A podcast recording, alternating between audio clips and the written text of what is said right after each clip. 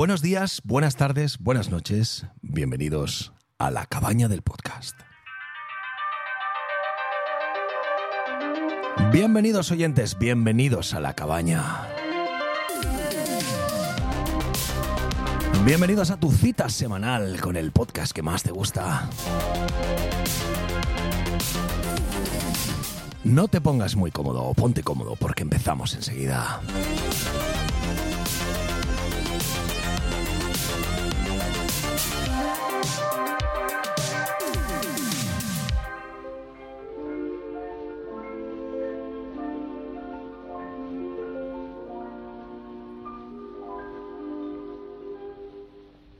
La mer qu'on voit danser le long du golfe clair a des reflets d'argent. La mer des reflets changeants sous la pluie. Hola, hola oyentes, ¿qué tal estáis?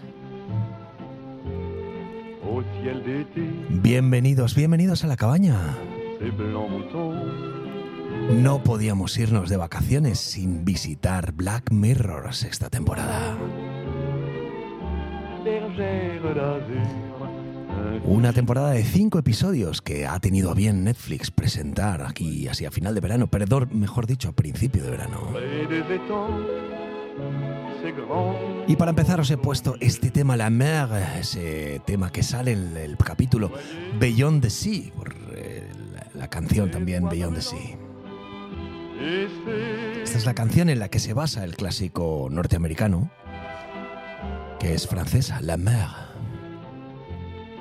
Les aberracies, le long du golfe clair. Bueno, oyentes, espero que estéis bien. Como siempre, estamos en el verano, pero estamos a final de temporada. Estos son los últimos estertores del podcast. Antes de irnos de vacaciones, ya lo sabéis que a nosotros nos gusta irnos de vacaciones y estar, pues eso, 1 mes y medio, 2 mesecicos desconectados, aunque no es exactamente cierto, para dar un poco de aire a los temas, a los podcasters, a todo, y poder oxigenarnos en verano, que nos viene muy bien, aunque ya sabéis que nuestro amor por el micro siempre nos hace hacer algún especial de verano, que alguno llegará, aunque esos no me gusta anunciarlos, ya llegarán y ya os los encontraréis.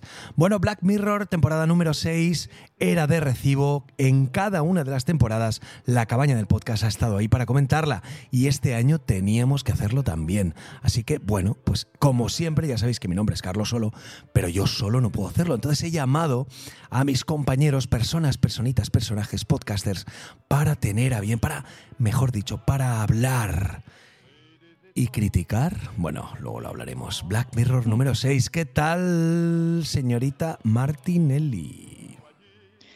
Hola, bueno, lo primero de todo, ¿cómo están las máquinas? Eso, que no se nos olvide. Nada, pues, a ver, me hace mucha ilusión estar en este lado del podcast, por así decirlo, para hablar de Black Mirror, porque siempre os he escuchado, porque es una serie que me gusta, pero a lo mejor he venido yo a la temporada menos Black Mirror, a la temporada equivocada. Así que, entonces, bueno, eso lo veremos, pero en todo caso, pues como siempre, muy, muy a gusto de estar con vosotros y de nuevo. Nosotros encantados de que esté con nosotros, claro que sí. Como también nos encanta que esté el señor Joseries. ¿Qué tal, Joseries? Hola. Buenas y no tan futuristas noches, porque vamos, como dice Martinelli, creo que esta es la temporada menos Black Mirror de todas. Yo estaba esperando que llegara este momento para pelarla, pero bien, ¿eh? Yo no estoy de acuerdo con eso, ¿eh? Lo discutiremos. Yo no estoy de acuerdo con eso exactamente, ¿eh? Uy, se viene noche hater, sí, te lo digo ya. Sí. Muy bien, pues muchas gracias, Joseries, por conectarse. Y también contamos con Ximo Nolito. Hola, Ximo. Muy buenos días, tardes, noches, almuerzos y meriendas. Como siempre, feliz de estar aquí, hablar de esta serie que es cojonuda, que yo creo que, os lo digo ya, no baja el nivel. Muy bien. Aunque es verdad que lo modifica. Se nos ha ido unas décadas. Sí. No es necesariamente malo, tampoco es que sea bueno, pero no os voy a engañar. Yo cuando empezó el segundo o tercer capítulo, yo dije, hostia, aquí ha pasado algo que yo no me he enterado. Igual es la precuela o algo. Pero bien, bien, ahora hablamos. Vale, ahora lo hablamos, claro que sí. Bueno, pues encantado de que hayáis conectado. Y bueno, mi nombre es Carlos Solo, lo sabéis, productor, realizador, ideólogo, guionista, pues eso, director de fotografía, sobre todo director de fotografía. Vestuario, maquillaje, todo lo hago yo para que esto salga bien, pero ya sabéis que yo solo no lo puedo hacer, necesito a mis compañeros.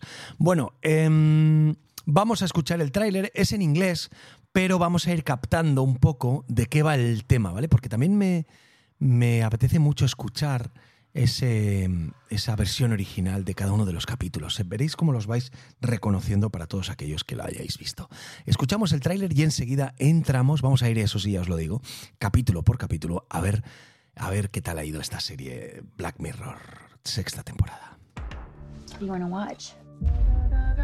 Can't really do another true crime. What about? Oh my God, she even has your hair. The first question any platform is going to ask is, what's the hook? The first step is to recognize that you're not in control of this.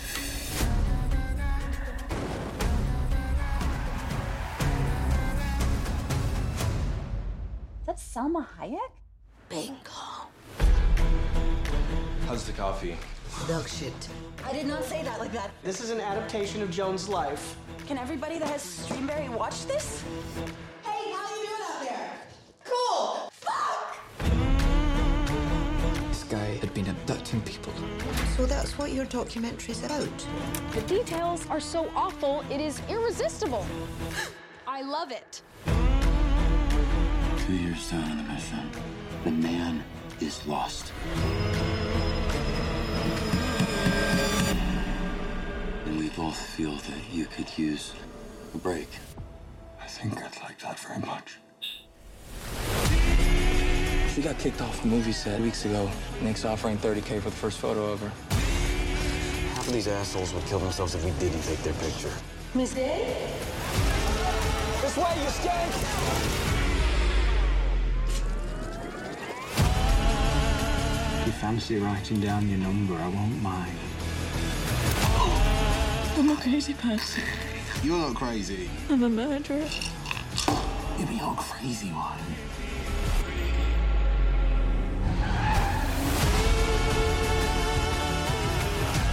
That has taken you over.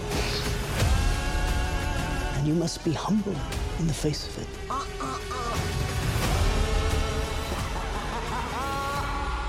The things they can do. Have you not seen Joan is Awful? No, but it's on my list. Bueno, pues ese era el tráiler donde hemos podido ir recorriendo cada una de las historias. Bueno, lo primero que voy a hacer, y es verdad que será genérico, pero bueno, al final es vuestra impresión, primera impresión de la temporada, aunque estén metidos todos los capítulos, os voy a pedir primeras impresiones, evidentemente. Así que empezamos con Joseries, primeras impresiones de Black Mirror, temporada 6. Pues tengo que decir que de lejos no es mi favorita, ¿eh? O sea, yo creo que he buscado el anexo de capítulos de todas las temporadas y sí que es verdad que a medida que avanzamos, cada vez los capítulos son, para mí, menos memorables hasta el punto de que esta temporada creo que va a ser la más olvidada de todos, de todas. Ya, eso es lo que yo opino.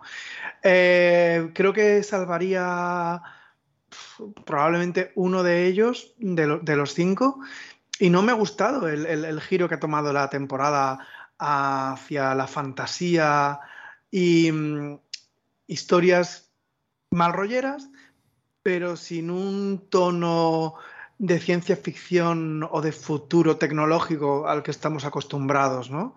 Mm. No, para mí es un no. Vale, un no. Y nos quedamos ahí. Muy bien, me parece genial. Martinelli, primeras impresiones. Un poco en la línea de Joseries, quizás no tan decepcionado, tan, bueno, no sé si decir hater tampoco, Pero bueno, ostras, es que es eso, es un cambio de género. No sé muy bien a qué se debe porque pues no sé si son decisiones que van más allá del creador, que tiene que ver con Netflix, no lo sé, me da también un poco igual. Pero el caso es que a mí me gustaba ese... Jolín, pues esa característica de la serie que ya no la he tenido y además es que me ha dado géneros. Yo no creo que fuesen malos capítulos, pero eran géneros que es que a mí no me interesan. Yo es que no los hubiese visto quizás, a lo mejor. Si en vez de Black Mirror se hubiese llamado Cuentos de la Vieja Inglaterra o yo qué sé. Total, mis primeras expresiones son un poco... salvando quizás el primer capítulo. Vale, muy bien, muy bien. El primer capítulo, muy bien, que se... La de Joan, vale. Bueno, luego hablamos de ello, sí, muy bien. Primeras impresiones, Chimo. Bueno, pues a mí, a ver, no es la temporada que más me ha gustado, ¿vale? Pero la he disfrutado mucho. Yo no acabo de entender cuál es el género de Black Mirror. Quiero decir, Black Mirror tiene episodios de diferentes géneros. Entonces... dentro de esa premisa, no me decepciona que haya estado... Es verdad que aquí amplía un poco los géneros y es verdad que se meten cosas un poco diferentes, pero no es la primera vez que lo hace. Entonces, a mí no me decepciona. De hecho, hay unos capítulos que me ha gustado mogollón. Y yo creo que la serie se sigue manteniendo fiel a sí misma. Lo que pasa es que es verdad que hay dos capítulos que dices, ¿qué cojones es esto? O sea, hay dos capítulos que tardas un rato en entender qué tiene que ver con Black Mirror. Pero repito, esto ya me había pasado antes en esta serie. Recordad que es la sexta temporada. Entonces, no me ha disgustado. ¿Qué es lo que pasa también? Claro que es que 6 temporadas, 6 años, la serie está luchando contra unas expectativas que te cagas. Porque además, una de las expectativas que tiene esta serie es la innovación. Y eso es jodido. Entonces, ¿ha innovado? Pues sí, en esta temporada ha innovado más que en otras. ¿Ha ampliado un poco en exceso? Pues por lo que estoy oyendo parece ser que un poco sí. Pero a mí no me ha disgustado. Para mí se mantiene en su línea. Muy bien. En su género, si es que tiene un género. Vale. Sí, yo estoy un poquito más en el mood de Chimo, porque a mí sí que me ha gustado la temporada, o por lo menos sí que he disfrutado con los capítulos. Es verdad que hay un cambio, hay un giro, pero bueno, la explicación es que, digamos que, bueno, es un poco peregrina, pero en realidad es así. A Black Mirror en esta temporada le apetecía visitar diferentes universos. Entonces, digamos que la explicación es un poco más universal, quiero decir. No me voy a mover tanto por lo ciencia ficción, sino por diferentes universos donde ocurran diferentes cosas. Y bueno, y ha sido como una especie de... pues pretexto para que Charlie Brooker, porque sigue siendo guionista a tope, se metiese en diferentes tramas que ya no tienen tanto que ver con la ciencia ficción. En algunos casos, porque también incluso se ha ido a lo fantástico. A mí me ha gustado.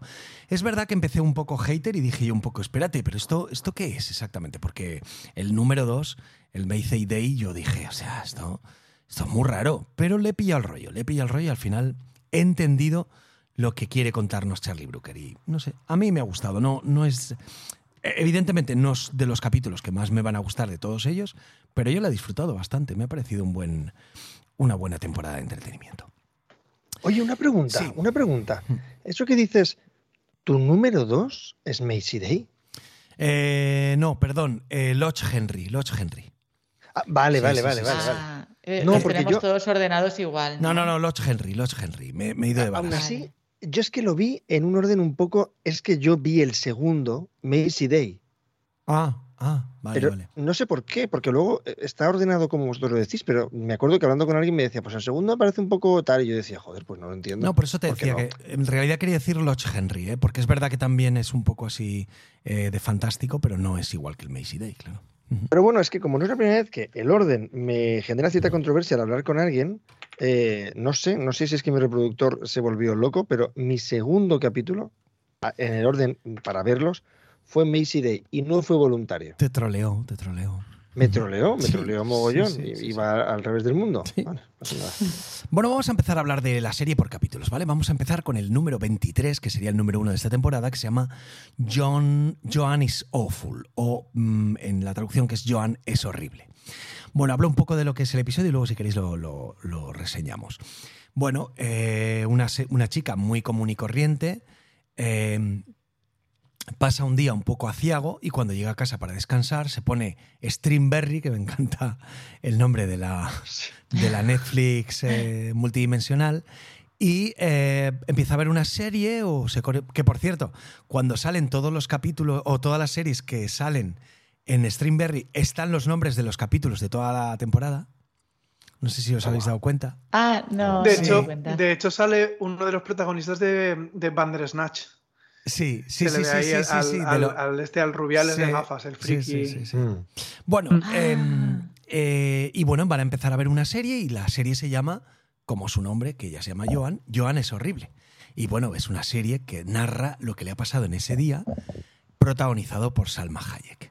Bueno, es una auténtica locura darte cuenta que en realidad están haciendo una serie basada en la vida de Joan, porque Joan, cuando se hizo la suscripción a Streamberry, no sabía que iba a darle los derechos de su vida para que la pudiesen... Digamos que este sería el capítulo más Black Mirror de toda la serie, porque nos pone en una situación que podría ocurrir ya hoy en día, que es que tu teléfono pues sirva de plataforma para espiarte toda tu vida y luego rápidamente, con inteligencia artificial, ponerte una serie que está basada en lo que te ha ocurrido. Pero bueno, esto lo vamos a ir descubriendo durante el episodio, porque aparece al principio parece que es que están haciendo una serie de verdad con su vida. El episodio tiene un giro para mí muy interesante y muy chulo. Bueno, si no habéis visto la serie, espero que no estéis escuchando esto, que es que evidentemente no es el primer nivel de virtualización, porque claro, como se trata de la virtualización de una vida, evidentemente tiene que haber diferentes niveles conforme eso se va produciendo, que nos damos cuenta incluso que hay un momento que a Salma Hayek la interpreta Cate Blanchett, o sea que me parece brutal. Pero bueno, el giro, digamos que es al final, como ese nivel no es el más bajo, había uno más bajo aún, que incluso hace que nazca una amistad entre la actriz que hace de Joan en lo que nos parecía la primera realidad y la que de verdad es Joan, que sí que es de verdad una chica normal y corriente. A mí, yo me avanzo ya con lo que me parece y así os dejo, a mí me ha gustado mucho este episodio, me parece bastante chocante, creo que el giro, a ver, tampoco es una pasada, pero me llamó la atención y me hizo pensar con los títulos de crédito mientras... terminaba los créditos finales yo diciendo, vale, qué guay, y para mí eso es suficiente, o sea que ya os dejo, a ver qué os ha parecido. Venga, lanzaros. Martinelli, por ejemplo. Bueno, pues como decía, este me ha gustado mucho, son varias cosas. Primero, todo lo que es la boticaria. O sea, con la paleta de colores, los escenarios, todo, la escenografía. Era como muy bonito de ver Salma Hayek de amarillo. Es Salma Hayek de amarillo y eso es historia del cine. Entonces, Salma sigue siendo Salma Hayek de amarillo. Y luego los giros que tú comentabas, los giros argumentales, al final no te esperas que haya ese ultimísimo nivel que es una chica normal. Y a mí me gustó mucho... Al final, una de las cosas más importantes o lo que condiciona el toque Black Mirror de este capítulo, que es los términos y condiciones, lo que nadie nos leemos y que en este caso está determinándole, está arruinándole la vida directamente a la protagonista. Y me gustó mucho eso, en plan, bueno, habría que leérselos porque a ver qué estamos firmando o aceptando. Así que, no sé, me gustó mucho también las interpretaciones. Yo no conocía a la protagonista. No, es una actriz que luego la busqué, no tengo el nombre delante, pero sí que ha hecho más cosas. Yo, la verdad, no la conocía. Ah, bueno. Y que hayamos tenido a Cate Blanchett también aquí, así porque nos la encontramos siempre hasta entre los cojines del sofá. Me ha parecido un guiño espectacular de que está en todos los sitios.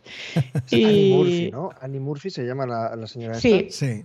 Uh-huh. Sí, y de hecho sale una actriz española. Eso, ojeando un poco qué se decía de la temporada, uh-huh. A ver si lo tengo por aquí. Pero es que yo pues no conozco, la verdad, mucho al reparto español. La que hace de psicóloga es una actriz española. Anda. Ay, que no encuentro el nombre ahora. Bueno. Se llama Isabel o María. Seguramente. No, Bea Segura Folk. ¿Bea? Imposible. Sí. Estadísticamente pues, era muy probable. Pues nada. Muy bien. Está esta chica ahí. Qué guay. Muy bien. Chimo. A ver, a mí me gustó un montonazo. Este capítulo tiene estructura de foranidado, porque una realidad contiene a otra. Creo que es verdad que es muy Black Mirror, más que otras temporadas, y creo que es el más Black Mirror, como dices, de esta temporada, al menos lo que hasta ahora entendíamos por lo que era Black Mirror, porque conforme lo ves, te hace que te mires a ti mismo. Esto es una cosa que Black Mirror lo hace mucho, los hijos de puta. No en vano se llama Black Mirror. Conforme ves el capítulo, seguramente esta mujer pues tiene poco que ver con muchos de los espectadores. Pero aún así lo ves y dices, ostras, esto me podría pasar a mí, y reaccionaría de forma muy parecida. Porque Black Mirror tiene ese poder. En efecto, como dijimos en su día, yo creo que se llama Black Mirror porque es yo en el bolsillo. Si alguien viene del medievo, diría, ¿por qué llevas un espejito negro en el bolsillo? ¿Por qué en tu salón hay un espejo negro? Y dices, no, es que cuando lo enciendo es la tele. No, cuando lo enciendo es el móvil. Pues este Black Mirror lo que hace es que si no lo enciendes, te ves reflejado, pero en oscuro. Y es el más así. Y me llama la atención que estemos en el nivel 1, ¿vale? O sea, digamos que está en nivel base y estamos mirando el nivel 1 y ya nos llama la atención, porque es un poquito histriónico. Si os fijáis, sí, cada vez que nos adentramos una capa en esta cebolla, sí, seguramente sí. Es una cebolla infinita, es un pelín más histriónico, sí, hasta el punto que Salma Hayek exagera un poquito, o sea, se adentra más en un personaje cliché y histrioniza más las reacciones. Totalmente, que sí. La Annie Murphy, pero es que Cate Blanchett lo hace aún más exagerado. Entonces, me hace mucha gracia pensar en el nivel 47 cómo tiene que ser. O sea, debe de ser un capítulo de Padre de Familia. Quiero decir, ¿qué mierda pasará en el nivel 47? Los clichés serán tan exagerados. No lo había pensado, Chimo, qué bueno, tío. Claro, o sea, ¿qué pasará ahí? Será tan exagerado que al final ya no será una serie, será... No sé, será otra cosa, será un vodevil, o sea, no sé, yo lo veía y pensaba, madre mía, ¿a dónde llegaremos? Porque me habría flipado que en algún momento, en el epílogo del capítulo, claro, saliera Cate Blanchett también, o sea, saliera, me refiero, interaccionando con ellas y que fuera mucho más exagerada. No sé, me gusta mucho, porque además se mete mucho con nosotros, con el mundo en el que sí que vivimos, porque claro, esta serie, este capítulo, no como otros, este capítulo podría pasar mañana. Quiero decir, sí, los términos y condiciones hoy en día ya son muy agresivos, ya oyes un montón de casos de gente que se mete en juicios por cosas inverosímiles, la tecnología de la que nos habla ya ocurre, no hay muchas cosas en la serie, la organización de la empresa, la forma en que se tratan, todo es muy podría ocurrir mañana, ¿vale? La serie en general era muy podría ocurrir mañana, pero esto podría ocurrir hoy. Y está muy guay la forma en que se meten con la organización de la empresa en este caso Strawberry, ¿no? ¿Cómo se llama? Streamberry, cómo funciona la serie, cómo reaccionan con los abogados. Me mola mogollón porque muchas de esas cosas las conocemos. Entonces, por eso, me parece que nos refleja mogollón. Yo soy Annie Murphy. Y bueno, me gustaría ser Salma Hayek, pero me quedo en Annie Murphy. Muy bien, claro. Muy bien. Buena opinión. Joseries. Bueno, pues para mí este es el capítulo más Black Mirror de esta nueva tanda. Recuerda pues bastante a cómo una situación cotidiana de un uso que podemos tener cualquiera, como es ver una serie en Netflix, pues se vuelve perturbadora, ¿no? Y sí que me recuerda a otros capítulos de esta serie. A favor y en contra, el que sea comedia. Soy muy fan de Salma Hayek, o sea, soy muy fan de Salma Hayek diciendo que si su ano no tiene derechos, ¿sabes? Cuando se pone ella con su abogada y empieza a soltar una serie de barbaridades por la boca que dices, bueno, esto es una fantasía, ¿no? Ver a Salma Hayek prestándose a esto. Como decía Martinelli, el mini cameo de Cate Blanchett, que yo flipaba, porque claro, en Estados Unidos la llaman así, Cate Blanchett, y nosotros siempre ha sido Cate Blanchett, ¿sabes? Sí, sí, sí. No, y ese último esa última vuelta de tuerca cuando descubres que lo que nosotros consideramos la realidad no es la realidad, sino es pues la primera ficción, ¿no? Esta muñeca matriosca de ficciones que se versionan a sí mismas y cada vez pues son más trilladas. Sí, sí. Me ha parecido un capítulo divertido y eso, que tiene este regusto a las otras temporadas. Me mola mucho el hecho de dices, ¿por dónde va a ir esto? ¿No? ¿Cómo es posible? ¿Cómo van a justificar que casi de manera instantánea haya una versión ficcionada de la realidad? Está muy bien traído, ¿cómo lo justifican? Llevándoselo a lo que ya estamos viendo, ¿no? Estos procesos de inteligencia artificial que agilizan la creación artística. Hasta ese punto, hasta que lo piensas y ya está ahí. Pero es que Joseries, yo creo que igual en 6 o 7 años eso va a ser posible, ¿eh? O sea, claro, pero está guay porque yo qué sé. Luego sí que me gustaría que cada uno diga algún capítulo que recuerde de la serie en general. Sí. Pero, por ejemplo, hay uno en el que una inteligencia artificial, a través de toda la información que se ha dejado en las redes, crea una versión alternativa de alguien que ha fallecido para que tú te puedas despedir. Sí. Y es que son cosas que no me extrañaría que puedan llegar. O sea, en ese sentido, mola un montón como Black Mirror explora a veces cositas cotidianas llevadas un poquito al límite, pero de una manera verosímil. Totalmente. Sí, sí. ¿No? Sí, sí, sí. Y los dilemas.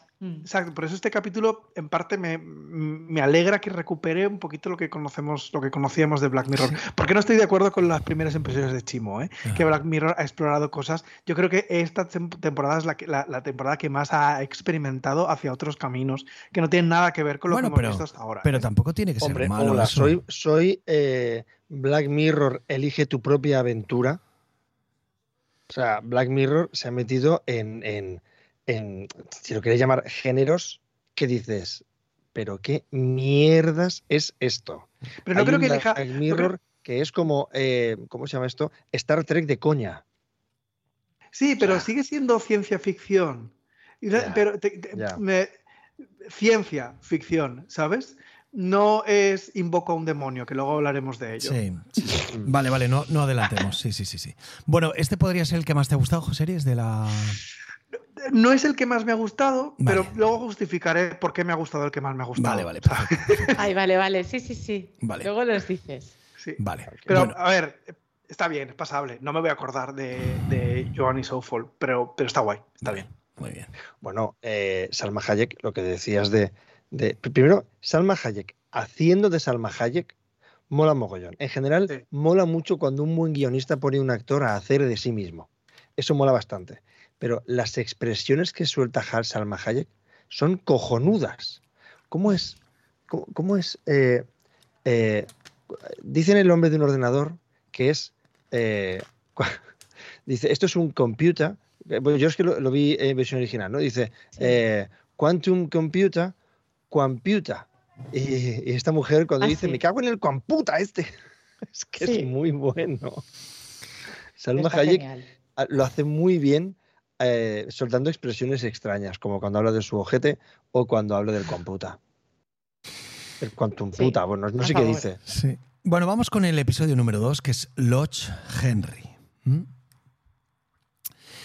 Bueno, aquí nos trasladamos a un tranquilo y recóndito pueblo de Escocia, donde dos documentalistas llegan para, bueno, hacer un documental sobre la naturaleza que van a encontrarse.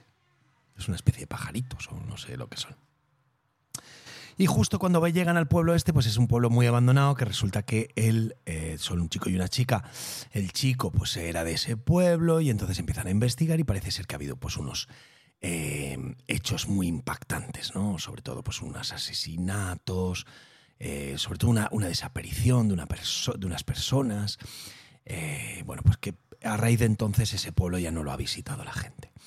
Bueno, la verdad es que a mí me ha gustado, me ha encantado el episodio, creo que es el que más me gusta, por cómo lleva el tema de la, digamos, el true crime, ¿vale? O sea, estamos asistiendo a un true crime, estamos viendo cómo además hay personajes que están implicados sin saber que están implicados y otros que saben muy bien que están implicados, pero tú no sabes que están implicados, aunque sea muy evidente en muchos aspectos, ¿eh? Porque luego esto lo hablamos ahora, pero por ejemplo el tema de las cintas, yo creo que desde el principio, creo que lo comenté el otro día con Joseries, es algo que te llama mucho la atención y que enseguida pues va a ser algo muy recurrente, pero bueno, está muy guay todo lo que pasa, el giro de la madre, de cómo la madre al final pues era la protagonista de la historia, de los vídeos, y bueno, como además tiene pues esa pequeña moraleja de esa persona que estaba empeñada en hacer una historia pues documental o digamos muy muy impactante, basado en lo humano, que es ella, y bueno, le cuesta la vida, incluso se queda él solo y se queda un poco pensativo pensando, Dios mío, ha valido la pena. Y bueno, a mí me ha gustado bastante, ¿eh? Casi ya os diría, no pondré igual uno antes que otro, porque el 3 también me ha gustado mucho, pero yo creo que el 2... me ha encantado. Este Loch Henry. Yo estoy deseando escucharos. Por ejemplo, esta vez Joseries primero. Voy, que estaba muteado, perdón. Pues a ver, como historia me mola mucho, pero como decía Martinelli, esta es un capítulo de historias de mal rollo, pero no de Black Mirror. ¿Dónde está la chicha de...? Pero un momento, José, perdóname. ¿Por qué tenemos que encasillar a Black Mirror? Porque padece eso. Pero no, ¿cuándo ha hecho un manuscrito que Black Mirror diga, voy de esto? ¿Cuándo ha hecho eso Black Mirror? Pues en las últimas 5 temporadas y películas no de por medio. No es verdad. Había capítulos que no eran tan ciencia ficción y habían algunas otras cosas. Es verdad. Venga, que quizás... Dime uno, Carlos. Quizás aquí se ha desviado totalmente, ¿vale? Odio nacional. Por ejemplo, el odio nacional no era de ciencia ficción, era de verdad. Sí, es de una periodista, ¿no? Claro. Que se mete en un follón. O sea, habla un poco sobre la realidad social que hay en el siglo actual, pero no es ciencia ficción. No es un futuro, una tecnología rara, es una tecnología pero que existe. Espera, okay, hay más. Como tal, hay más. Siempre es algo que tiene que ver pero hay con... Más. En este caso es con los medios y de cómo la... Bueno. Es cuando el primer ministro se tiene que follar un cerdo delante de... Ya, pero... ¿Y la del momento Waldo, por ejemplo? El del cómico fracasado que ponía voz a dibujos animados. Ese también tampoco era de ciencia ficción. A ver, entendedme, no, cuando me refiero a ciencia ficción no solamente a cosas increíbles y futuristas, sino que Black Mirror siempre ha sido algo que tiene que ver con... Ay, no sabría decirlo, pero... Con el avance tecnológico y con los retos éticos que... Y el uso que le damos. Y el uso que le damos. Pero ¿no? ¿dónde ha escrito un manuscrito que diga que la serie tiene que ir de eso? Porque... Pero no se trata de nadie escribiendo manuscritos, se trata del carácter intrínseco de un producto. Bueno, es como si ahora en Yo Nunca, mi serie de adolescentes de cabecera, pues hiciesen una tesis doctoral sobre el mensajero. No me parece correcto. No, estamos hablando de entretenimiento y de televisión y de capítulos. Y eso lo cumple. Carlos, fíjate. No me puedes comparar una tesis doctoral con una serie. No. Carlos, si Loch Henry hubiera sido... Mira, hoy en día el true crime está súper en auge, ¿no? Sí. Todos escuchamos podcasts que van de esto, cada vez hay más documentales sobre true crimes, ¿no? Estamos un poquito obsessed y mola, nos va el morbo. Si esto hubiera sido de dos chavales obsesionados con un true crime y tal, pero viene como de casualidad, ¿no? Somos unos filmmakers que vamos a hacer un documental sobre un señor que tiene huevos y de repente, de casualidad, derivamos hagamos un true crime que pues implica a mi pueblo y a la gente de mi alrededor. Y se convierte en una especie de ¿cómo se llama esto? De prisioneros, ¿no? De repente, oh, Dios mío, la señora que parecía buena no era tan buena. Que como historia está guay, a pesar de que, yo creo que, y me pasó como a ti, creo que a ti también te pasó, Carlos, desde el momento que vi todas las cintas VHS de la señora de Colombo, dije, pero porque hemos visto muchas series de eso. Sí. Claro, pero como historia, repito, está guay y tiene momentos bastante chulos e incluso, estamos en spoilers a tope, ¿no? Entiendo, sí, Carlos. Claro. Sí. Incluso que la madre le deje un cartelito de para tu película. O sea, te doy... Es brutal. ¿Sabes? Pero escúchame una cosa. Al final, es verdad que la serie durante muchos capítulos nos ha enseñado cosas que quería enseñarnos relacionadas con la ciencia ficción. Pero yo creo que va más allá. O sea, esta es la visión de un showrunner que te va exponiendo ideas. Y ahora él en esta temporada te ha expuesto ideas diferentes que te ha podido exponer en otras temporadas. A mí no me parece, y respetando vuestra opinión, a mí no me parece que sea desdeñable. Podéis decir que ya no os parece que sea la misma serie, y yo lo entiendo, pero a mí me parece un ejercicio muy guapo de alguien que hace una serie y dice, pues ahora os voy a contar esto, a ver qué os parece. Y te puede gustar o no gustar, pero no puedes decirle, es que tú... De normal hacías otro tipo de serie. ¿Por qué me haces esta serie ahora? Oye, es que es mi serie y yo decido de qué va a ir cada capítulo. No, hombre, a ver, yo ahí... O sea, pero... Entiendo lo que quieres decir, pero no estoy del todo contigo. Quiero decir, claro que es su serie, claro que puede hacer lo que quiera, pero no, es verdad que nos acostumbra a algo. A lo que quiero decir, que no es que de repente digas, por cierto, esta serie que va sobre un hombre con superpoderes, ahora es Las Chicas de Oro.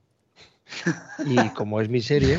Pues, pero que no me vale esa comparación tampoco. Que tampoco me vale esa comparación. Pero Carlos, pero déjame que no ha saltado, Chimo. Ya, déjame a mí también. Es que no ha saltado de una sitcom. Es que claro, es que tú haces la simbología, la comparativa, que hace mucha risa, pero que en realidad no tiene sentido. O sea, no está pasando de una sitcom a una serie de... Está dentro del orden de una serie donde cuenta una historia, donde hay implicados, donde no tiene nada que ver con una sitcom. O sea, no está haciendo de repente... Lo que te iba a comentar es que no creo en el argumento de decir, joder, pues en mi serie hago lo que se llama los cojones. ¿Por qué? El ejemplo que he puesto, para variar, es un ejemplo muy exagerado que en efecto no es válido. Era simplemente para ejemplificar que sea tu serie no significa que puedas cagarte en todo, porque entonces la gente te dirá, muy bien, es tu serie, vete con el categories que no va a ver nadie. Sí, pero entiendes que he dicho eso, tampoco he dicho que se puede cagar en lo que quiera.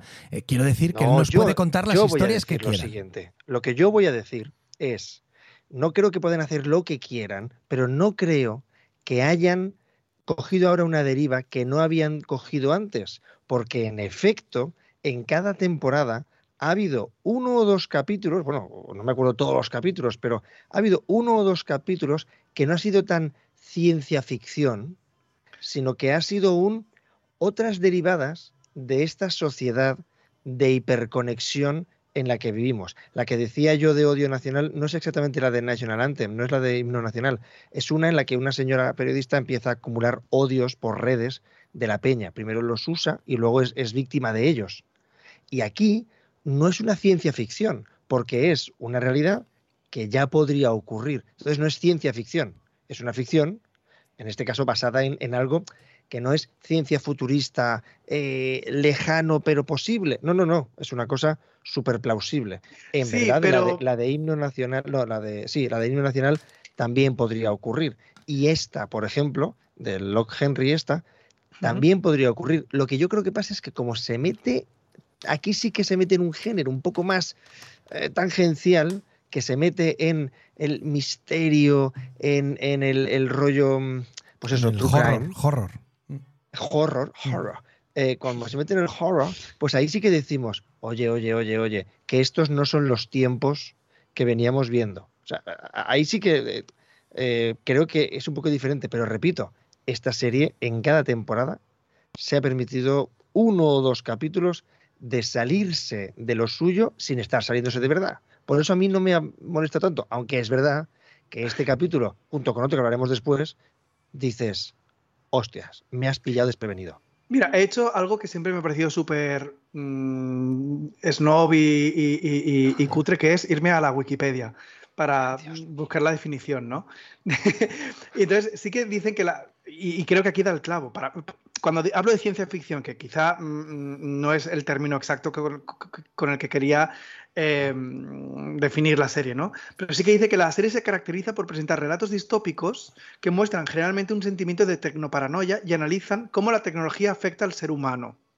¿Vale? Mira, como tú dices, sí. El uso del haterismo, cómo utilizamos la tecnología y demás. Y este capítulo es el más mundano de todo. Escucha, si te lees, mira, me ha hecho gracia porque yo he entrado en Wikipedia también y te lees lo que dice Charlie Brooker, que es la serie, te dice, cada episodio tiene un tono diferente, un entorno diferente, incluso una realidad diferente, pero todos se acercan de la forma, son acerca de la forma en que vivimos ahora y la forma en la que podríamos estar viviendo en 10 minutos si somos torpes.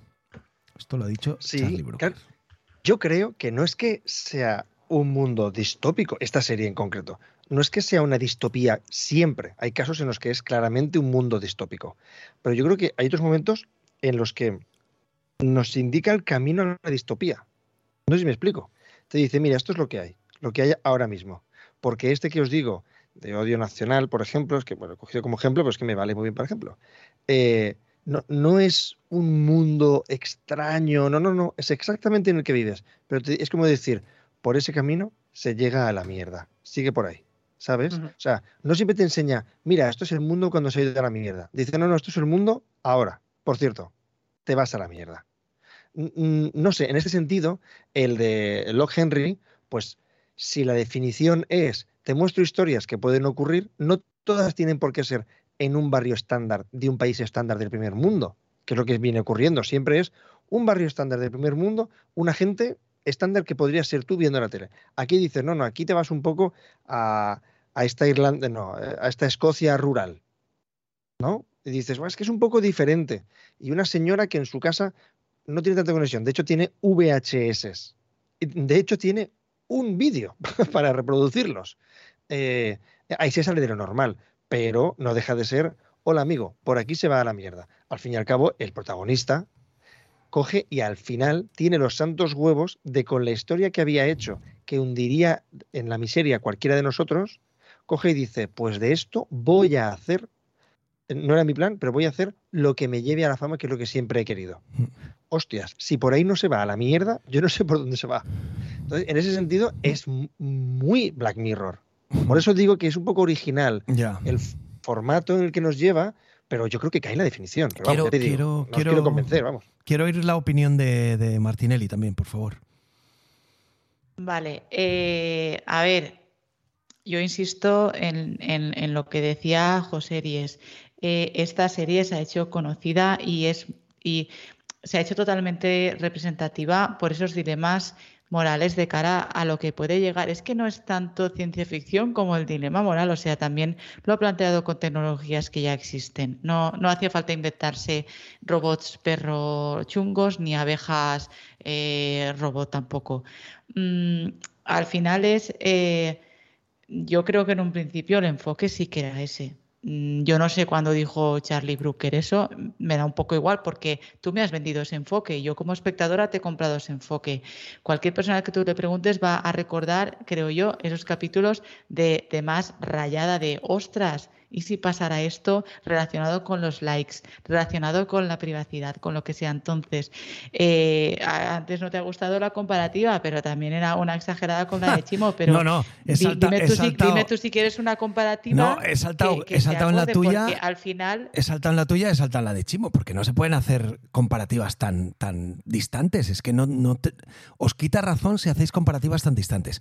Que quiero decir que respeto mucho que tenéis razón, que si esperáis una cosa y os dan otra, que tenéis toda la razón para decir, oye, no es lo que me sueles dar, pero no hagamos comparativas tan distantes porque perdéis mensaje.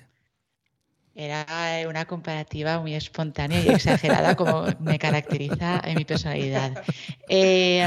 Al margen de eso, si quieres te lo puedo comparar con mi querida mandaloriano Bo-Katan, que fue un cambio que a muchos no gustó, y a mí sí que me gustó que cambiase el protagonismo a Bo-Katan. La serie era lo mismo, pero ya no era el mandaloriano, era la mandaloriana. Era un cambio. Cuidado con los spoilers. La Bo-Katan esa no sé quién es. A ver, Bo-Katan es mandaloriana desde que nació, ¿no? Yo soy la que menos sabe de eso, pero bueno. El caso es que ha sido un cambio de... ¿Eh? No, Ana, que decías que es verdad que en los capítulos suele haber dilema moral. Yo creo que en este capítulo número 2 también hay dilema moral, ¿eh? Sí, pero no relacionado con el miedo que nos quería dar desde siempre con el uso de la tecnología. De hecho, Black Mirror no es Black Mirror porque es mirar una pantalla apagada. El título de la serie no es a referencia a eso, a que miras una pantalla apagada y todo, y es como así como una especie de alegoría lo de la tecnología. Entonces, claro, yo insisto en que sí que ha habido un cambio, que yo no le digo al Charlie Brooker lo que ha de hacer, que haga lo que quiera, que para eso tendrá el dinero y tendrá los mandos. Pero que como espectadora, para mí sí que ha habido un cambio muy fuerte en el producto. Y que claro, como a mí el true crime me interesa cero... Pues por eso y a mí no me pareció un capítulo malo para nada. No me han parecido ningún capítulo malo. Lo que me ha parecido es poco interesante. La historia estaba bien hecha, muy bien, pero pues no era de mi agrado. Pero vamos, yo no diría que esta temporada tiene malos capítulos, como si lo he llegado a decir de alguno de otras que a lo mejor sí que tenía esa tónica de la tecnología, ¿eh? Uh-huh. Simplemente es eso. Para mí, sinceramente... Ha habido un cambio de tercio, que es lo que quieren hacer muy bien, pero ya no me estás vendiendo el Black Mirror que me estabas vendiendo antes. Vale. Hombre, si nos digamos, nos ceñimos a la definición que estáis dando, que yo estoy de acuerdo que esa es la definición. Es verdad que esto no ocurre, en el primer tercio ni en el segundo, ocurre en el último acto del episodio, pero... Al final, no estamos tan acostumbrados a que este dilema moral basado en tecnología y nueva realidad social del mundo en el que vivimos, que es lo que suele pasar con Black Mirror, llega al final, pero la realidad es que hay un dilema. Después de toda la historia de miedo y tal, cogen y te dicen... Claro, pasa que en lugar de hacértelo como un dilema, lo resuelven muy rápido. Sí. Igual tenían que haber dejado la cámara ahí un poco... Igual el chico comiéndose las uñas pensando, ¿lo hago o no lo hago? ¿Lo hago o no lo hago? Sí. La realidad es que el chico usa la red televisiva. El chico siempre ha querido ser realizador. No sé cómo una mierda como realizador. De hecho, va allá a su pueblo a grabar no sé qué pollas que claramente no va a triunfar. Y de repente dice, tengo oro. Y el dilema es... Uso la historia fallidísima de mi familia, que por cierto, la historia incluye que yo quería realizar un programa que no reproduzco, pero que al final tal... es un dilema moral y que se basa en la distribución. Pero ese dilema no aparece en el capítulo porque la madre le deja las cintas y lo siguiente que vemos es que ya ha ganado el Emmy. Pues porque lo utiliza. Claro, los personajes no viven el dilema. Claro. El personaje, la madre lo tiene clarísimo y no nos enseña cómo el hijo lo decide. El dilema... Lo tienes tú cuando lo ves. Cuando todos vemos lo que ha hecho. Yo pillado por pinzas eso. Ostras, pero... No, yo sí que lo entendí así. Yo también. A mí lo que... Estamos de acuerdo en algo, Ana. Hace una pequeña... un salto en el tiempo, hacia adelante, no sé, 6 meses, un año, y lo ves en la entrega de premios, de los premios BAFTA. BAFTA ya. De los premios BAFTA de ese documental, yo creo que todos los espectadores decimos, no me jodas que has vendido eso. Joder, o sea, a eso me refiero con que sí, usa un elipsis, pero, joder, hay un dilema. Otra cosa es que, repito, no lo vemos a él diciendo, vaya conflicto moral me estoy planteando aquí, ¿eh? No, al chico se la suda, pero es a ti, a quien dentro te genera una especie de, a mí me genera un asqueo. Sí. No sé, ya te digo, para mí hay un dilema moral, se basa en la tecnología de la televisión a distancia. Tienes la visión de las mierdas de los demás. Y en este caso es un sálvame a saco. O sea, define mucho el mundo en el que vivimos. No sé, a mí me vale. Pero es verdad que se pasa toda la película, todo el episodio diciéndonos esto es terror, misterio, thriller. Y al final te dice, por cierto, este era el dilema moral. A última hora. Tu amiga se ha muerto en el río, por cierto. No sé, es verdad que llega muy al final. Pero para mí cumple la estructura de otros capítulos. Solo que igual... Pues sí, choca porque lo hace diferente, pero repito, diferente siempre lo ha hecho. Si hicieran 20 temporadas sin innovar nada, dentro de 2 diríamos, ya está, Black Mirror ha muerto, Black Mirror ya no mola porque no innova, no sé. Chimo, mañana madrugo, ¿eh? Vale. ¿Cuántos capítulos quedan? 3, quedan 3 aún, sí. Ah, pues. Sí. Bueno, bien, me gusta que haya discusión, ¿eh? Porque solemos estar muy de acuerdo siempre, ¿eh?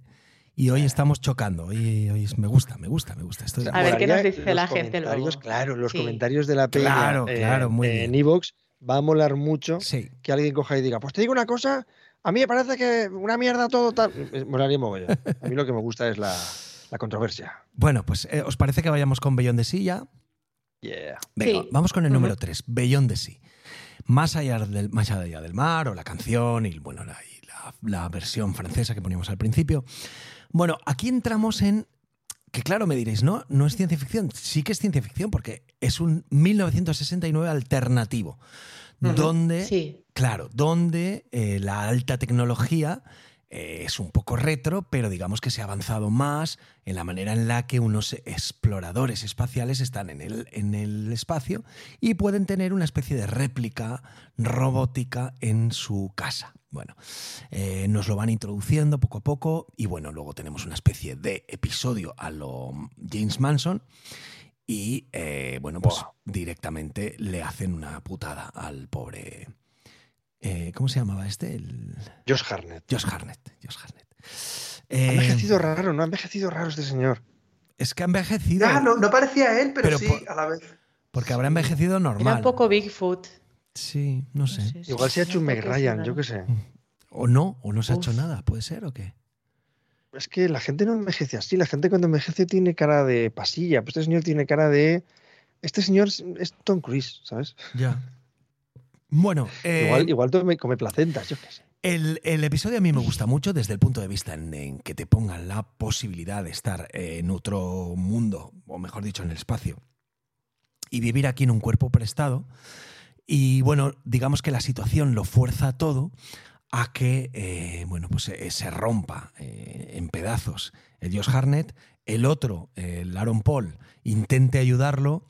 Y de ese intento de ayuda, pues la verdad es que se desencadenan una serie de hechos que no te imaginas por dónde van a ir y finalmente me parece demasiado macabro. Todo el capítulo me parece demasiado macabro, pero es que el final me parece totalmente... No sé, a mí me dejó hecho polvo. Sobre todo porque no llego a entender, y esto me ayudáis con esto, ¿por qué lo termina así el cabrón? O sea, dame una resolución, no me dejes eso así. A ver, le puedo echar imaginación y van a terminar los dos matándose el uno al otro seguramente, pero hostia, de que te lo deje así y encima con ese movimiento dándole la silla al Josh Hartnett que está diciendo literalmente ahora sientes lo que yo siento, así que siéntate aquí. Ahora sí podemos hablar de tú a tú, ¿no? Hostia, me cago en la puta. A mí me dejó hecho polvo. A mí es el que más me ha gustado, este capítulo. Esto ya cada uno que diga lo que le parece. Pero tal y como estaba planteado, las situaciones que fuerza y tal y como se desencadena, incluso con ese final que no me gusta, me ha gustado más que los demás. Sí. Y aquí ya os dejo. Por ejemplo, Chimo, el primero.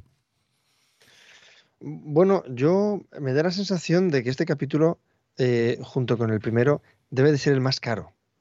No tiene grandes localizaciones, pero los actores aquí acabarán cobrando un pastizal. Y en la otra, en Joan is Awful, a nivel de localizaciones también se habrán gastado un pastizal. Quiero decir que no es raro que el primero y este a mí también me han encantado. Pero, hostias, es que... Bueno, primero, este tiene 80 minutazos. O sea, hay películas de esta longitud. También le da mucho tiempo desarrollarte cositas. Y sin embargo, hay momentos en que a Josh Hartnett no lo entiendes. O sea, no lo entiendes. No sé, ¿cómo mierda pasa esto?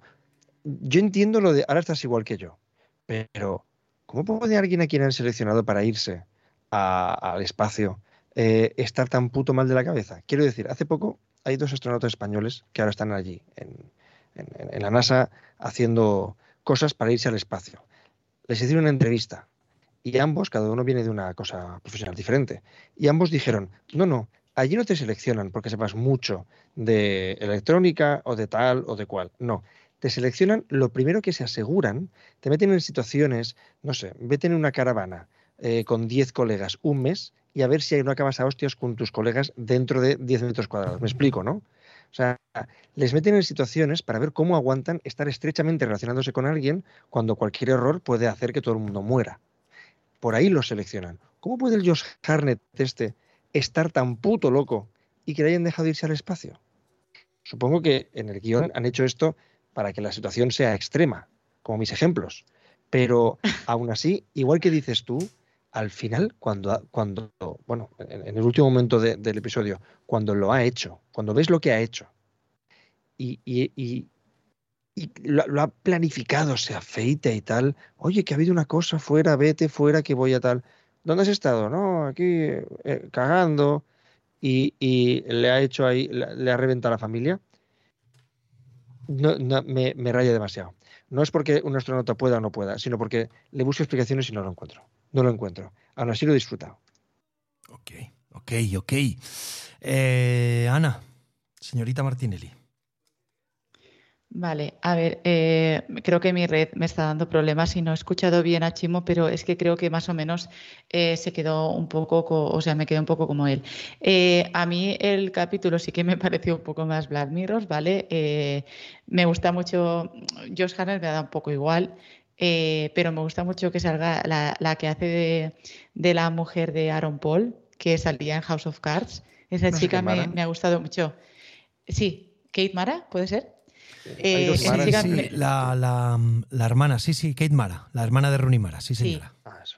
Vale, pues me gusta mucho cómo lo hace y la estética del capítulo también me gusta mucho y demás, pero me pasaba que dentro de mi suma ignorancia lo vi previsible, no tanto la brutalidad, lo gore, eso no lo podía, mi mente cookie no lo podía prever, quizás la mente sedienta de sangre de Starling, quizás este le gusta, pero los sucesos, lo que iba a pasar, digo, ahora, pero es que era literal, decía yo, ahora va a pasar esto, pam, pasaba, yo digo, ostras, entonces claro, no me entretuvo tanto, me quedé un poco como esa sensación de ¿pero por qué todo el rato? Entonces, pese a que sí que entiendo que se vuelva loco y tal, yo qué sé, no me enganchó la historia. Vaya. Entonces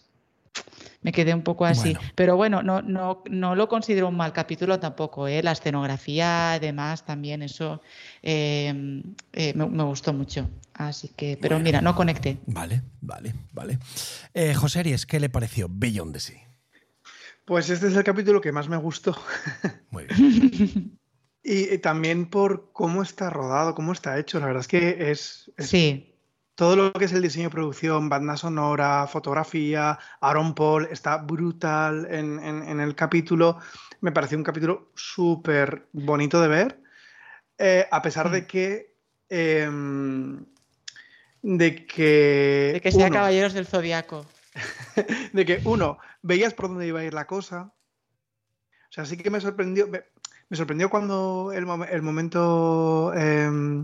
cuando asesinan a la familia de Josh Hartnett, que por cierto, comentario Skywalker, ese chalet está en la Liana, se rodó en Valencia.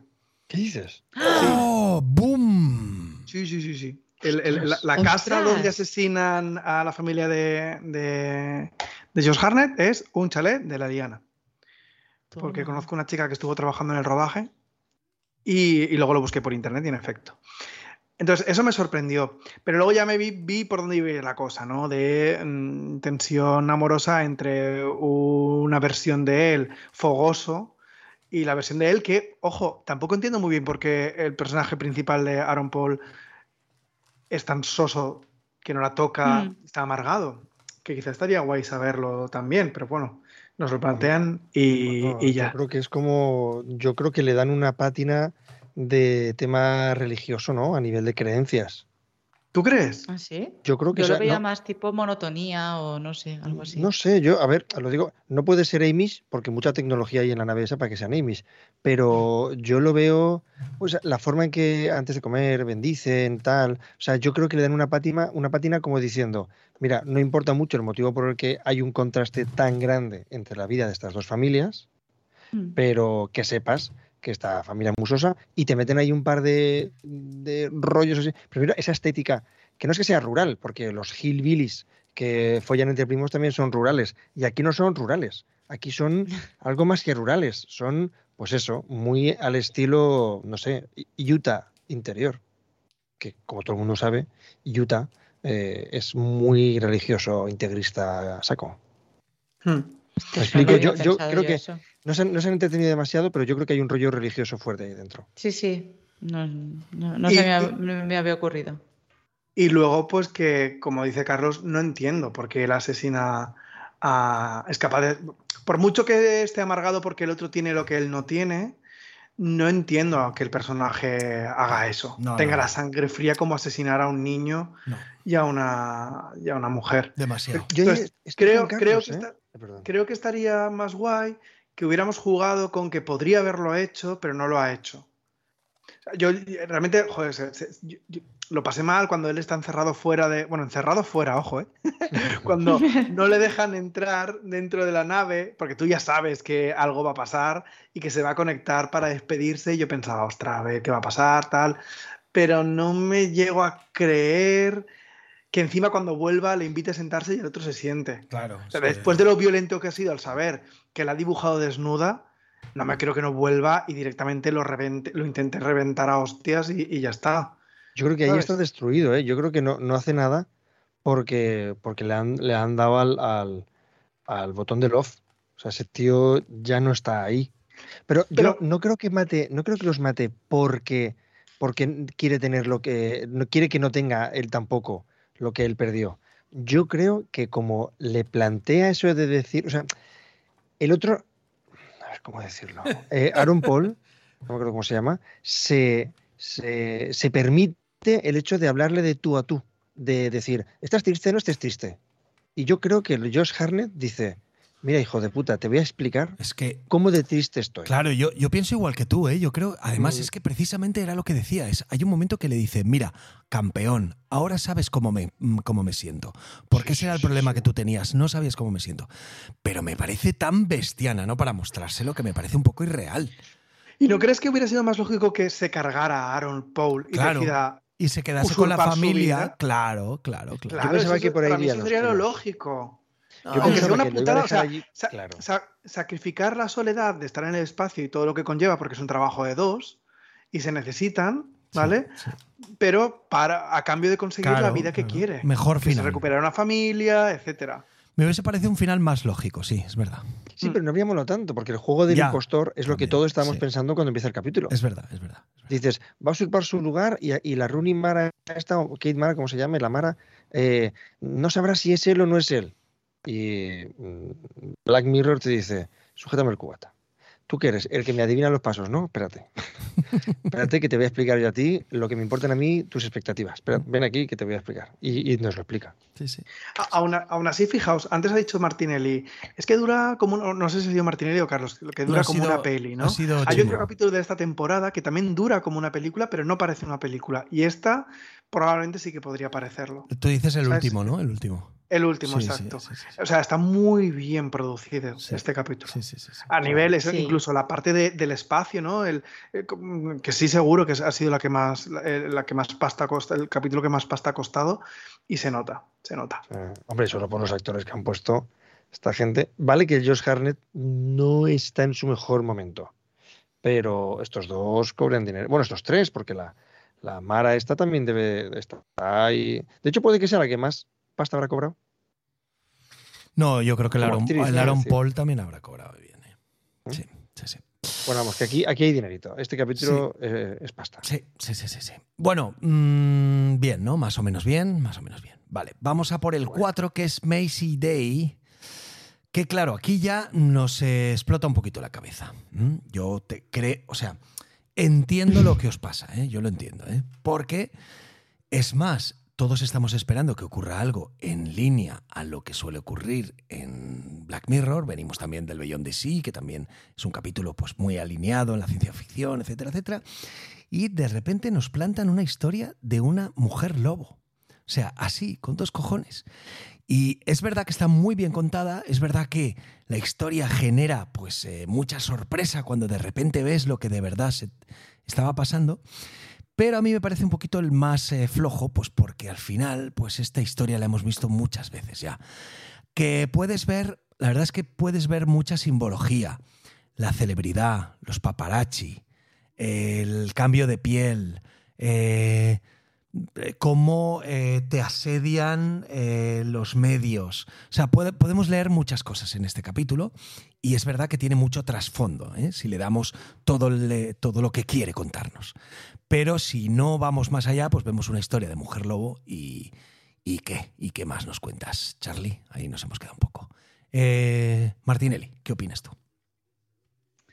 Sí, a mí no me llamó mucho la atención. O sea, claro, como se derivó un poco el tema, sí que me gustó un poco que se tratara el tema del acoso mediático y demás. Pero luego pues ya...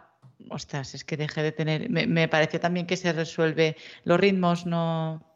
Creo que no están bien de cómo se resuelve y tal, aunque la resolución sea, pues, licantropía o no sé. Entonces, no me llamó mucho la atención también. Pues visualmente es menos ya atractivo que el anterior o que el primero.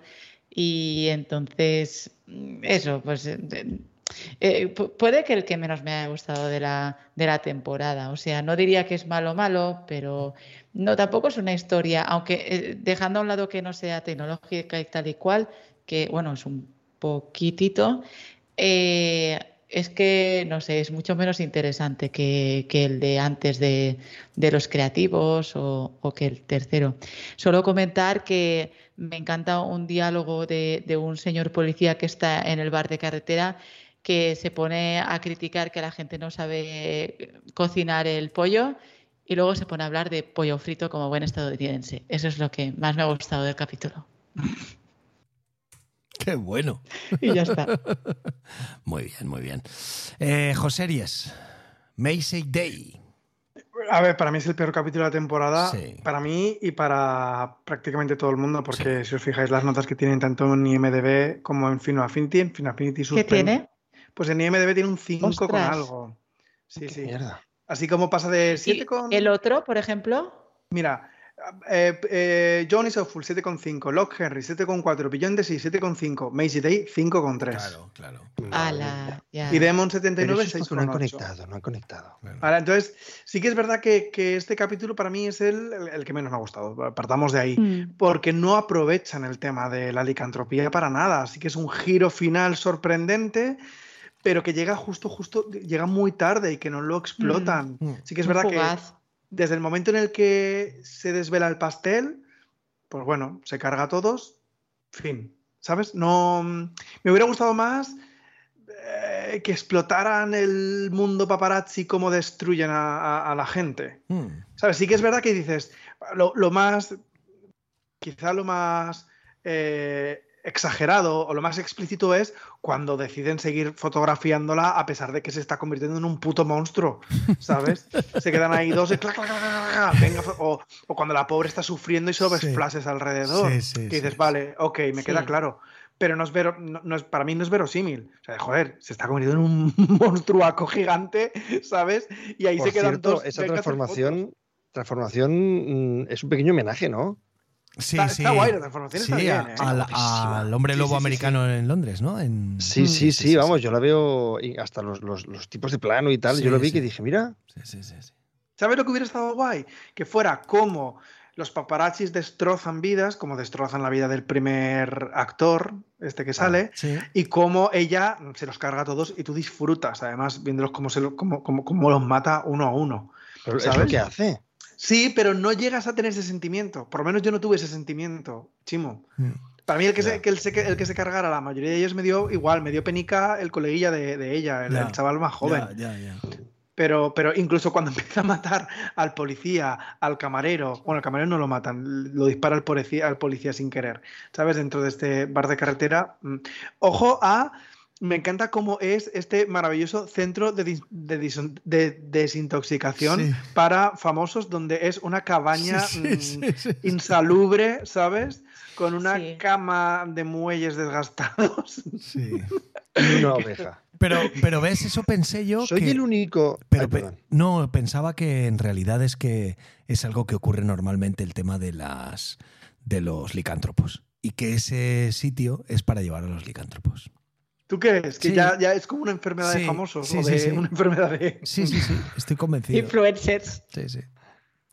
Chimo, creo que el capítulo podría haber dado más de sí. Chimo, cuéntanos y así nos dices también tu opinión de Maisie Day. ¿Yo? Sí. Ah, vale, pues es que se ha cortado y ahora no sé a quién les da paso. Chimo.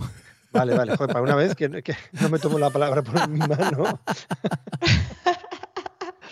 Pues bueno, ¿soy el único que cuando vio la oveja pensó en algún tema sexual?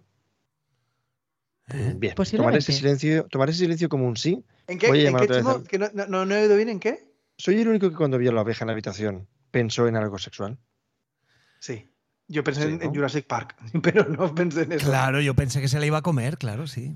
Vale. Bueno, yo qué sé. Es que he visto una película de Woody Allen que también hay una oveja, pero la oveja lleva un liguero. Bueno, digo...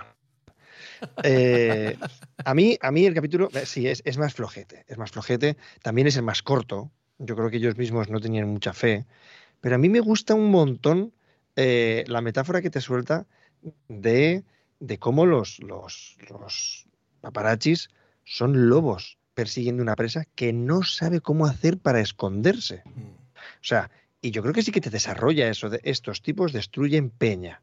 Es verdad que al final te pega un giro un poco rápido. Supongo que lo que dice Joseries, ¿no? De decir, hostia, vamos a disfrutar de que se los carga, de que de repente salen las noticias, ya han muerto 37 fotógrafos, ya han muerto 52 fotógrafos, no sabemos qué pasa, parecen descuartizados. Sí, molaría. Pero como metáfora de decir, hijos de puta, ahora vais a ser los corderos, a mí me apaña. Pero claramente el protagonista del capítulo no es la licantropía. O sea, el protagonista es... Y me encanta, pero es que me encanta el final. De hecho, puede que... El capítulo no es mi favorito, pero el final puede que sea mi cierre favorito al final del todo, cuando ella dice, estoy aquí hecha mierda, mátame. Y ella, que ya ha dado muestras antes de que es una persona, tiene corazón, sí que es paparazzi, pero tiene su corazón, dice, hostia, pues voy a ayudarte. Y al final, la cámara sale del diner este o lo que sea y se oye un ruido que, por cierto, está compuesto de un disparo de una pistola y un disparo del espejo de una cámara. El sonido está compuesto de los dos sonidos. Y ves un fogonazo, que puede ser el destello de un flash o el destello de una pistola. Y no lo sabes. Me encanta, porque en ambos casos la mata ella. O sea, en ambos casos dices, no, mira, o sea, tú puede que físicamente estés muerta, pero voy a destrozarte la imagen para siempre. No sé si me explico. Entonces, en ese sentido, ostras, me parece... muy guay. Aunque todo el capítulo solo sirva para llegar a ese momento, como si esto fuera la película de la llegada, cuando ves el final, lo otro me vale la pena. Es flojete, pero tiene un cierre cojonudo. A mí eso me gustó. Está bien. Nos has hecho ver también ahí un poquito de... Yo no me había dado cuenta de lo que has dicho. Uh-huh. Sí. Qué bueno. Qué bien, pues por eso me gusta mucho escuchar vuestras opiniones, porque siempre vamos a sacar más cosas. Qué guay. Bueno, vamos al episodio número 5. Y aquí yo voy a avisaros ya antes de que... vamos a la mierda. No, antes de que lo destrocéis y antes de que os enfadéis y antes de que digáis que vaya mierda, os diré que como Charlie Brooker ya preveía que íbamos a hacer esto o que iban a hacer esto, lo ha separado de Black Mirror y lo ha ayudado a llamar Red Mirror. O sea, lo ha sacado de lo que es la continuidad, como si dijéramos, de Black Mirror, y ha creado una subdivisión que además se supone que van a haber más episodios de Red Mirror. Con lo cual ya se ha quitado un poco el peso de que esto no es Black Mirror, esto es Red Mirror, y por eso aparecen demonios y apocalipsis y cosas de estas que antes no nos habíamos aprovechado. Y además, Carlos, ¿pero esto nos da la razón a Martinelli y a mí? No, perdona, ¿por qué? Ah, vale. Hombre, porque lo está separando, porque lo separa de Black Mirror sin afirmar ningún manifiesto. No, pero perdonadme, que de nada. Es que vosotros ya estabais... Vosotros ya estabais hablando de otros capítulos que tampoco... No es lo mismo, Estabais hablando de otros capítulos, Estabais hablando de otros capítulos que decíais que también estaban fuera de la continuidad de Black Mirror. Ah, ahora resulta que como... Claro, de hecho, el 2, Carlos, es que el 2 no es de Red Mirror, es que, pero fíjate que tiene un guiño que hace referencia directa a Black Mirror, porque salen los perros de Amazon. ¿Y? Que sí que está conectado. Claro, hombre, es que está dentro de la serie Black Mirror. Pero no os dais cuenta que se está riendo de vosotros al ponerle otro nombre. No os dais cuenta.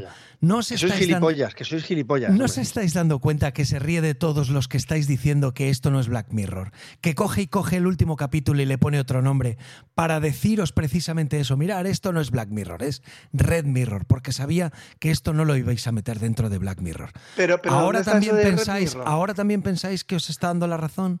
¿De verdad lo pensáis? No, Carlos, pero ¿dónde está eso de Red Mirror? Cuando empieza el episodio y cuando presentan todo el tráiler. Que el último episodio dice, y además presentamos, además de Black Mirror, Red Mirror. Y entonces meten el Demonio 79.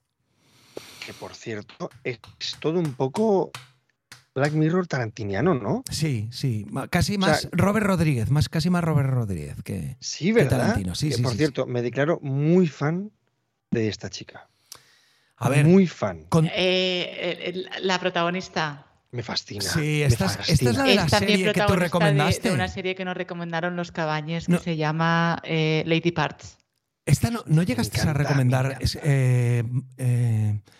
¿O fue Starly? No, creo que fuiste tú, Martinelli. ¿No llegaste a recomendar una serie de esta chica? No, fuiste tú. Ah, no, vale. Es india también, pero no. Ah, vale. La que digo yo es... pero no la recomendé yo, esta la dijo alguien, no sé quién, que me disculpen, en Telegram, Lady Parts, que es una serie muy divertida, una sitcom, y ella es el protagonista, que va con el turbante y más así de otros temas, pero lo hace muy bien. Me gusta mucho. Bueno, continuando con la discusión que teníamos, que me estaba gustando mucho, vosotros enseguida os habéis armado de razón cuando estaba diciendo eso, pero precisamente esa es la broma. O esa es... Bueno. Es que esa es la manera en la que dice, vale, que creéis que estamos haciendo otra serie, ¿no? Porque en esta me voy a pasar mucho más. Pues tomar Red Mirror. Sigo pensando que tengo razón. Sí. De hecho, me gusta porque he entrado antes en Netflix, ¿vale? Y cuando ves la sinopsis de la temporada, voy a volver a buscarla, ¿vale? Un segundo. Y pues esto es muy Wikipedia, ¿eh? Sí, demasiado. Sí. Decía... Sí. A ver si la encuentro por ahí. Es que me gustaba cómo definían la nueva temporada. A ver. Sí, dice, vuelve esta revolucionaria serie antológica con su temporada más imprevisible. Claro, es normal. Pero yo no pretendo que cambiéis de opinión. Una cosa no lleva a la otra. Claro, es que además que tiene que ver. Es verdad que innovan mucho. Es verdad. Y eso, a ver, es que es tontería no decir, hostia, pero, ¿cómo se están...? Qué tangencial todo. Pero vamos, yo creo que no traicionan a la serie. Claro, es que... Primero porque la serie puede tirar hacia donde quiera, dejando de lado si es suya o no es suya. La serie, vamos, lo hemos dicho antes, se caracteriza por sorprenderte e irse hacia caminos un poco raros.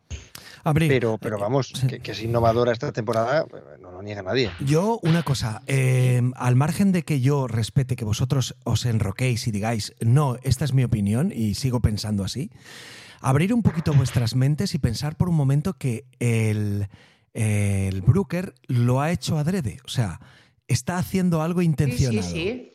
¿vale? Claro. Y que en el episodio que más creía que la gente como vosotros piensa esa frase que me habéis dicho de yo sigo pensando igual o me da la razón, tengo la razón, él prevé eso y dice sí, pues este se va a llamar Red Mirror, porque no tiene nada que ver con Black Mirror. ¿Ahora qué me decís? Que lo sigo pensando. Es que, o sea, que él se ría de que yo lo piense me parece muy bien, pero es que me está cambiando un poco el carácter de la serie. Pues vale. O sea, no sé, es que no sé qué más decir. Me sigue pareciendo lo mismo. Que él se ría de mi parecer, pues me parece muy bien, pero como espectadora yo noto un cambio. Me está cambiando el carácter de la serie. Que haga lo que quiera. Encima es que lo hace bien, no me parecen malos capítulos, pero pues que se ría de mí, yo lo voy a seguir pensando que en esta temporada ha sido el giro más marcado. Estoy vislumbrando una encuesta en el Telegram, ¿eh? Pero no me atrevería, o sea, yo estoy viendo aquí no he querido decir yo que se ría de ti ni que se ría de los espectadores. Pero Carlos... pero lo que refiero, sí que está haciendo es jugar con vosotros. Está jugando con vosotros. Sí, a ver, ¿juego? Y de hecho... veo por aquí reconocer lo que está jugando con vosotros. Creator, bueno, el creador de Creator crea una única oportunidad de expandir las series más allá de las restricciones que existentes en la serie. Muy hacia bien. El horror y con una narrativa... Sí. Que sobrepasa los parámetros de la ciencia ficción, ¿vale? Esto es muy bien. Pero de ahí la broma. Entiendo que él mismo se da cuenta de que este capítulo se sale de lo visto hasta ahora en Black Mirror y ha querido poner esa nota, pero bueno, pero sigue. Es una manera también de que esa sensación que hemos tenido Martinelli y yo la verifique, ¿sabes? Una cosa. ¿Os acordáis cuando en Walking Dead viene un poco de spoiler, ¿vale? Spoiler, no es muy spoiler. No la he visto ni la pienso ver. Ah, vale, pues creo que en la temporada 2 o 3, no sé. Durante toda la serie hay zombies. Esto no es muy spoiler, ya lo sabéis.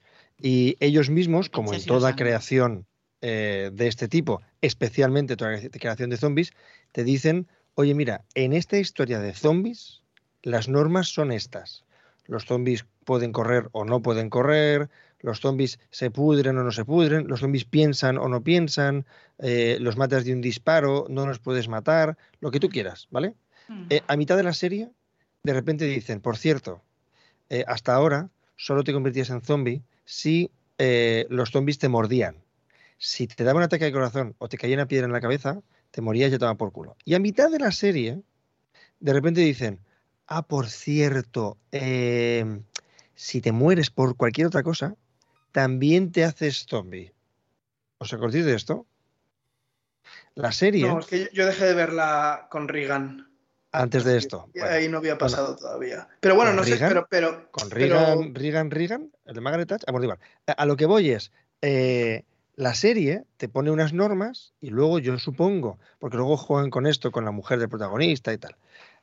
la serie misma, los guionistas, o no sé, el productor, no sé quién, su puta madre, de repente dice, oye, necesitamos un poco más de juego. Si no vamos a estancarnos porque queremos hacer muchas temporadas, los cómics no van exactamente por aquí, vamos a despegar de los cómics, vamos a ir a otros sitios. Así que necesitamos cambiar las normas que nosotros mismos nos hemos impuesto. Os pregunto, la temporada 5 es menos Walking Dead que la temporada 2. Porque de repente la gente que muere de un pedrazo antes no se hacía zombie y luego sí que se hace zombie. Yo digo no. O sea, quiero decir, la serie de una forma más hábil o menos hábil, bueno, pues cambia un poquito la normativa, cambia las expectativas que tú te habías hecho, incluso las normas que se habían impuesto para ellos mismos. Y aquí de repente dice, por cierto, la runa que se encuentra la chica esta, que lleva la cuenta atrás de la gente que ha matado, válgame como la tecnología y la disyuntiva moral, pues válgame que esta chica que parece una buena chica y que no quiere hacer nada malo en la vida, de repente se convierte en una auténtica hija del mal, nunca mejor dicho, y a saber cómo acabará esta chica, cazando zombies por ahí, cazando almas perdidas, no lo sé. A lo que voy es a que, joder, si en Walking Dead esta licencia que se toman para poder sacar más chicha a las historias no hace que digas se han traicionado a sí mismos, como cuando Metallica se volvió comercial, que dices, coño, mierda, bueno, ya, pero sigue molando. Esto es igual. No, es que Black Mirror se ha vuelto comercial. Ahora ya ha entrado también en poderes paranormales.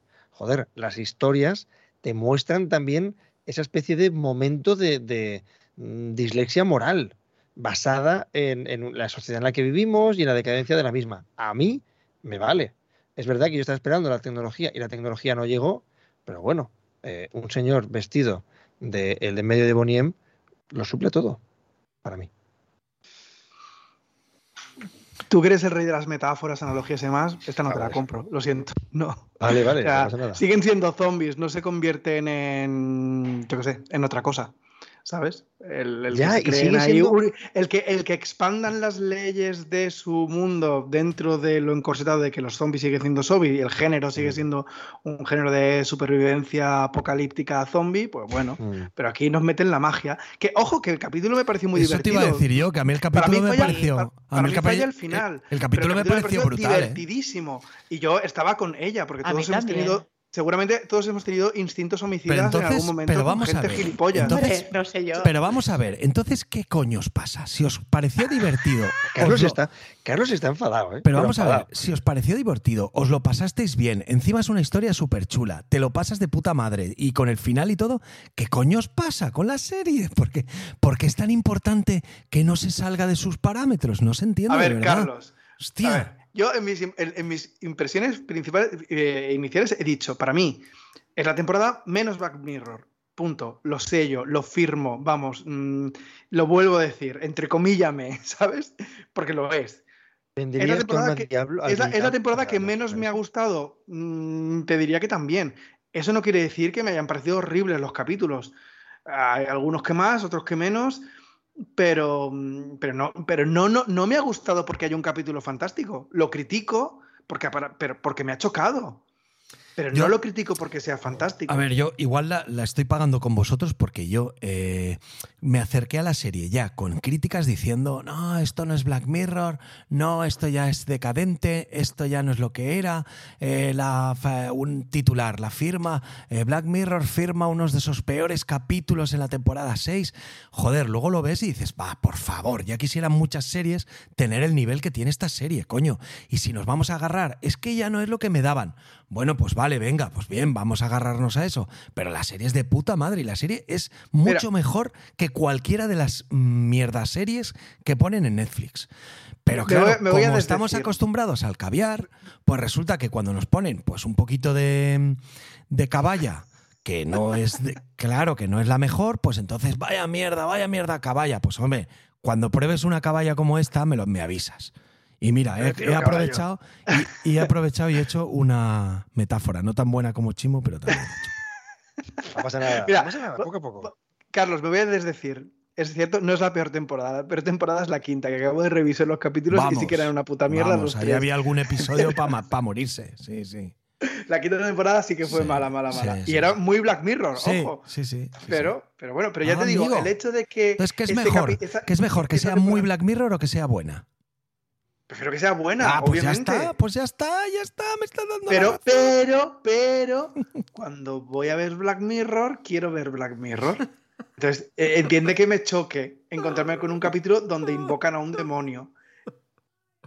Y que el demonio no sea una IA loca. Mira, me creía más que fuera eso, ¿sabes? Pero bueno, que... Volviendo al capítulo, me parece muy divertido, sobre todo el inicio, ¿no? Y cómo esta pobre alma tiene que asesinar a sangre fría a varias personas. Y la fotografía, ¿sabes? Joseries, por favor, la fotografía. Y ella es maravillosa. Los ojos, la mirada que tiene ella. Sí. O sea, es increíble. Y está muy bien que te presenten muchos personajes odiosos. La compañera, el político, el jefe, el asesino que aparece al principio...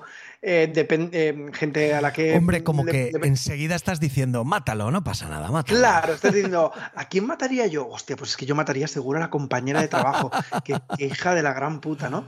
Y te metes. Sí que es verdad que el final, para mí no ha sido de lo mejor, ¿sabes? Pero el capítulo en sí está divertido. Aunque repito lo que he dicho al principio, Beyond the Sea, a pesar de durar como una película, y este capítulo también supera la hora y pico, no parece más un capítulo largo que una peli, yeah, a pesar de que tenga duración de peli. Yeah. Está guay lo del demonio, el cómo toma el cuerpo de Boney M, ¿no? Sí, sí. Pero bueno, eso, me ha parecido un capítulo muy, muy, muy entretenido. A ver, cuando Martinelli. Aparece, es un poquito el día de la bestia, ¿eh? A ver, Martinelli, sí, a ver, sí. Martinelli, ¿qué opina? Que hoy nos estamos enfadando y hoy puede que esto termine mal hoy. A ver, Martinelli, cuéntanos, ¿qué te ha parecido Demonios? Yo no me estoy enfadando, yo me lo estoy pasando pipa. Yo de hecho, tampoco. Estaba cansada y ahora me he despejado y todo. Pues eso, pero me lo agradeces a mí, ¿eh? Que sí, tranquilo. Yo solo centrista ante todo. A ver, sobre todo no quiero repetirme. No sé cómo expresar cómo me he quedado yo con esta temporada. A ver, posiblemente, y sorprendiéndome a mí misma, creo que he podido saber valorar la calidad de los capítulos, aunque ni puñetera idea de cine. Pero claro, como a mí no me han interesado, incluso alguno por momentos se me ha hecho largo, o yo qué sé, pues miraba el móvil. Claro, no guardo el recuerdo de temporada, pues como la primera, que es que los devorabas, que es que te quedabas rayada, es que... Entonces, claro, para mí el cambio, que para mí, insisto, sigue habiendo un cambio, al no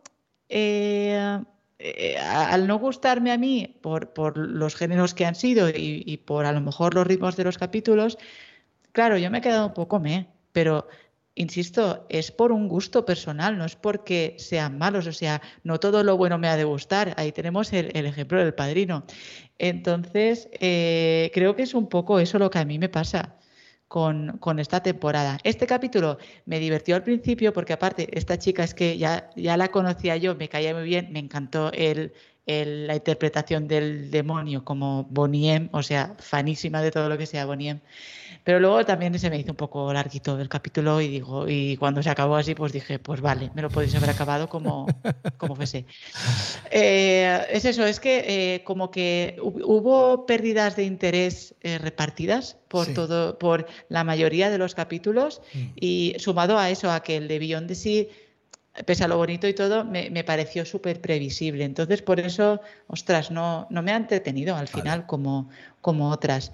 No me acuerdo de la quinta, eso quizás es otra señal. Pero eso, yo creo que eso es un poco lo que me pasa. Vale. Nos has hecho unas conclusiones finales y todo. Muy bien. Puede ser.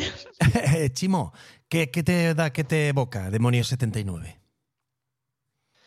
Ya te digo, a mí me da igual si es la tecnología, ¿vale?, como tal, o si es algún tipo de cachivache que te hace llegar más allá. Quiero decir, el amigo Boney M, ¿vale?, cada vez que esta señora se acerca a alguien, el Boney M, el demonio, le explica quién es, de dónde viene, qué ha pasado, cuál es su pasado, bueno, y aquí también te dice cuál es su futuro. Eso, o sea, podría estar preguntándole a Instagram en lugar de al demonio. ¿Me explico? Quiero decir, hay formas de coger esta historia y trasladarla al rollo tecnología. Pero es verdad que así mola bastante. También podría ser que ella de repente adquiere poderes paranormales. Podría ser que el que aparece es un cyborg que conoce las cosas y ha bajado en el tiempo. Me explico, la historia sería la misma. El motivo, en lugar de que tiene que cumplir una cuota de matar gente, es que en el futuro sobra gente y este hombre le han encargado que vaya al pasado a matar a 3 personas. Y así muchos cyborgs van a conseguir que el futuro no sobre gente. Yo qué sé, quiero decir que había formas, yo creo, de convertir la misma historia, el mismo dilema moral, en una historia que entrara en los cánones supuestos de Black Mirror. Pero a mí me mola este rollo Red Mirror. Este rollo, pues lo que decía, tan mucho más... O sea, ¿cómo decirlo? Los demás capítulos de Black Mirror, a ver cómo me explico con esto, no huelen. Este capítulo huele, tiene olor. ¿Me explico? Es otra cosa, tiene una característica diferente. Por eso yo decía un poco lo de Tarantino, o decía Robert Rodríguez. O sea, es un poco diferente, pero para mí... Black Mirror, aparte de la tecnología, tiene ese dilema moral de si hago esto o no hago esto, iré hacia adelante por el mismo sitio o cambiaré algo. Para mí eso es Black Mirror. Y esto es verdad que no es Black Mirror como estamos acostumbrados, pero a mí me vale. Y aparte es que está dirigido muy guay. La actriz está, los actores en general, y el ritmo es cojonudo, ¿vale? Que es un poco largo, pero a mí me gustó mucho. A mí este capítulo me gustó bastante y me descolocó, sí. Pero a los 10 minutos de empezar el capítulo dije, vale, estas son las nuevas normas. Los zombies pueden salir de los cadáveres sin más. Y ya está. Y el resto me gustó. A ver, este capítulo se basa mucho en estructuras que hemos visto en otros capítulos de Black Mirror. ¡Claro! El de Cállate y Baila, que es el chico este que ve porno infantil y le pillan y le obligan a hacer un montón de cosas.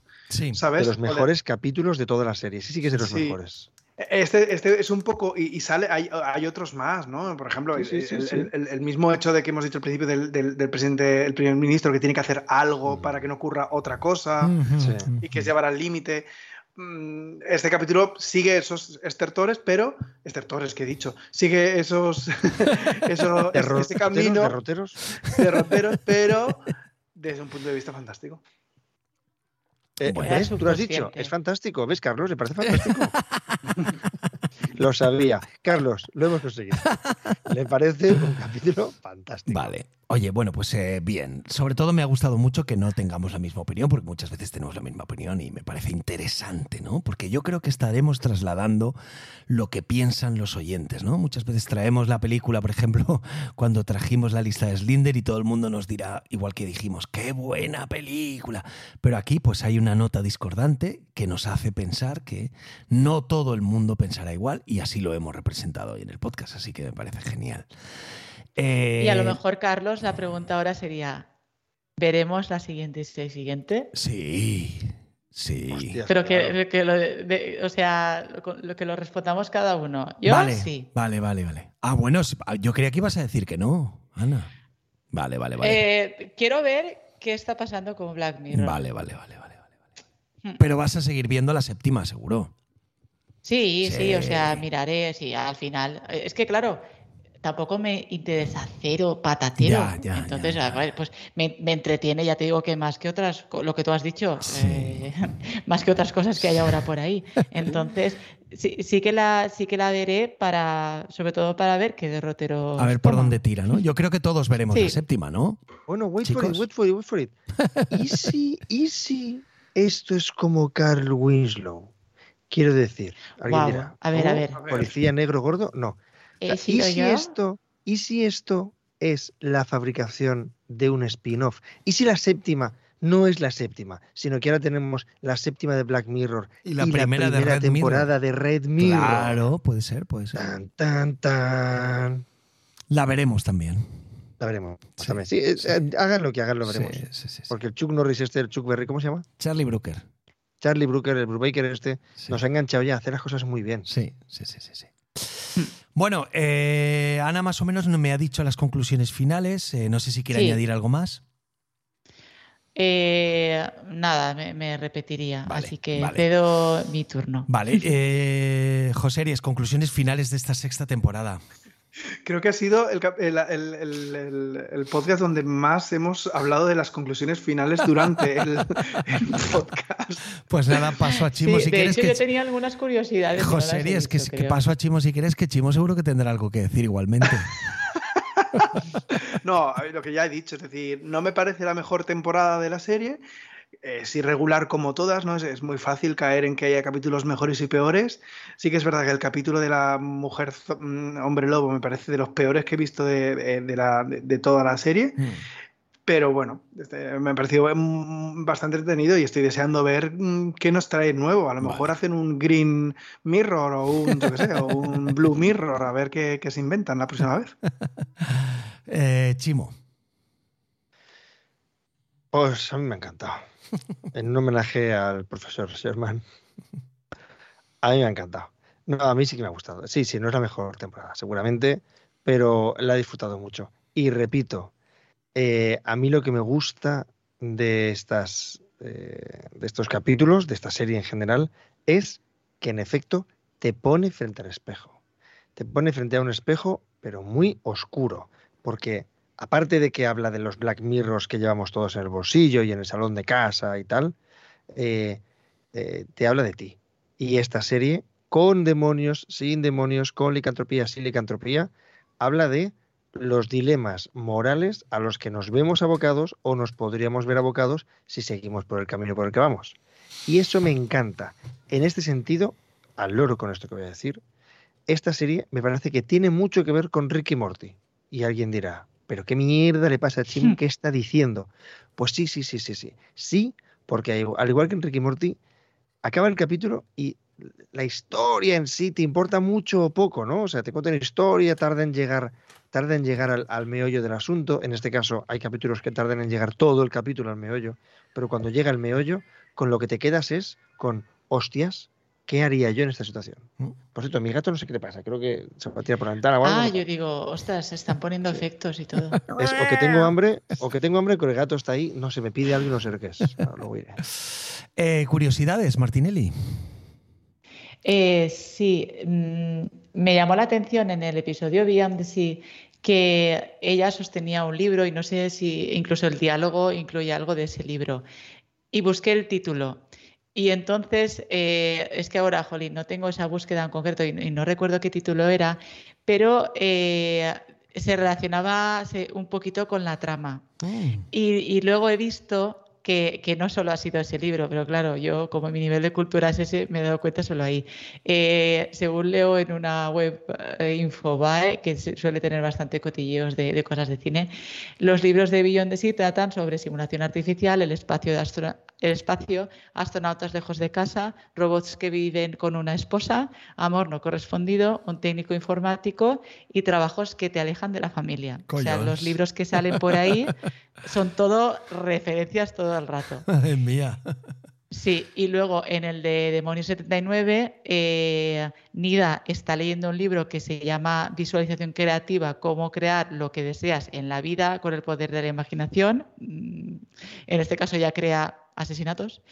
Y luego en la tele dice que está viendo Sapphire and Steel, que no me acuerdo ahora qué era, pero que dice que es una serie de viajeros en el tiempo que Brooker ha citado como una de sus grandes influencias. ¡Qué caña! Y luego que hay gente que ha salido varias veces en Black Mirror, que uno es Aaron Paul, y luego la protagonista está la que es horrible, Joan, la actriz esa también salió en otro, pero yo no me acordaba. ¿Y en cuál salió Aaron Paul? No me acuerdo. A ver. A ver si lo encuentro. No me acuerdo. Ah, en USS Callister. Ah, el de risa. Star Trek de risa, sí. Vale. Muy bien. Bueno, pues estupendo. Gracias, Martinelli, por las curiosidades. Bueno, yo no voy a obviar también mis conclusiones finales porque yo creo que también he dejado clara mi postura durante todo el podcast. Como ha dicho Joseries, hemos estado todo el podcast hablando de conclusiones finales. Me ha encantado discutir con vosotros. Me encanta. No sé si que me gusta más estar de acuerdo discutir con vosotros. Llegamos al fin de lo que es Black Mirror, esta temporada 6. Ya veremos a ver qué nos depara la 7. Lo veremos en la siguiente temporada de nuestro podcast o en la siguiente. Depende de lo que tarden en estrenarla. Pero esto es como una especie de bonus track del podcast que habéis oído, que bueno, ya nos hemos despedido de la temporada en aquel directo que hicimos y que está grabado y que lo podéis oír, que nos despedíamos un poco de la temporada. Pero como esto es un bonus track que hemos decidido hacer, que va después un poco de alargando la temporada, les he pedido a los podcasters que me traigan alguna serie o película, lo que quieran, para las vacaciones, porque como nos vamos de vacaciones, les he dicho, ¿por qué no les recomendáis así, sin trailers ni nada? ¿Por qué no recomendáis a los oyentes algo para consumir en vacaciones, ¿vale? Porque las vacaciones siempre dan un poquito más de tiempo pues para ver alguna serie que nunca has visto, para leer algunos libros que nunca has leído o para leer algunos cómics o películas o lo que sea. Así que ya sin más preámbulos voy a preguntarles qué nos han traído. Chimo, ¿qué nos has traído tú para este veranito fresquito? Pues para mí el verano implica muchas cosas, pero una de las cosas es que en verano leo mucho más. Creo que esto le pasa a un porcentaje grande de la población. Sí. En verano leo. Y hay libros que me guardo para leer en verano. Bueno, este libro la verdad es que no me lo he guardado porque lo he ojeado de forma suelta tantas veces que en verdad podríamos decir que me lo he leído, ¿vale? Pero no me lo he leído del tirón. No he cogido y he dicho, voy a disfrutar este libraco.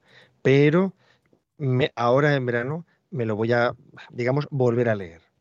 Es un libro de gran formato que está guapísimo, que se llama Tarantino: Una retrospectiva. Editado por Blume y escrito por Tom Shone. Tom Shone es un periodista que trabajó en el Times mucho tiempo y que hoy por hoy ha escrito varios libros de retrospectivas de gente de Hollywood, de Scorsese o de su alter ego Francis Ford Coppola, no, lo de Coppola me lo he inventado, y que mola bastante.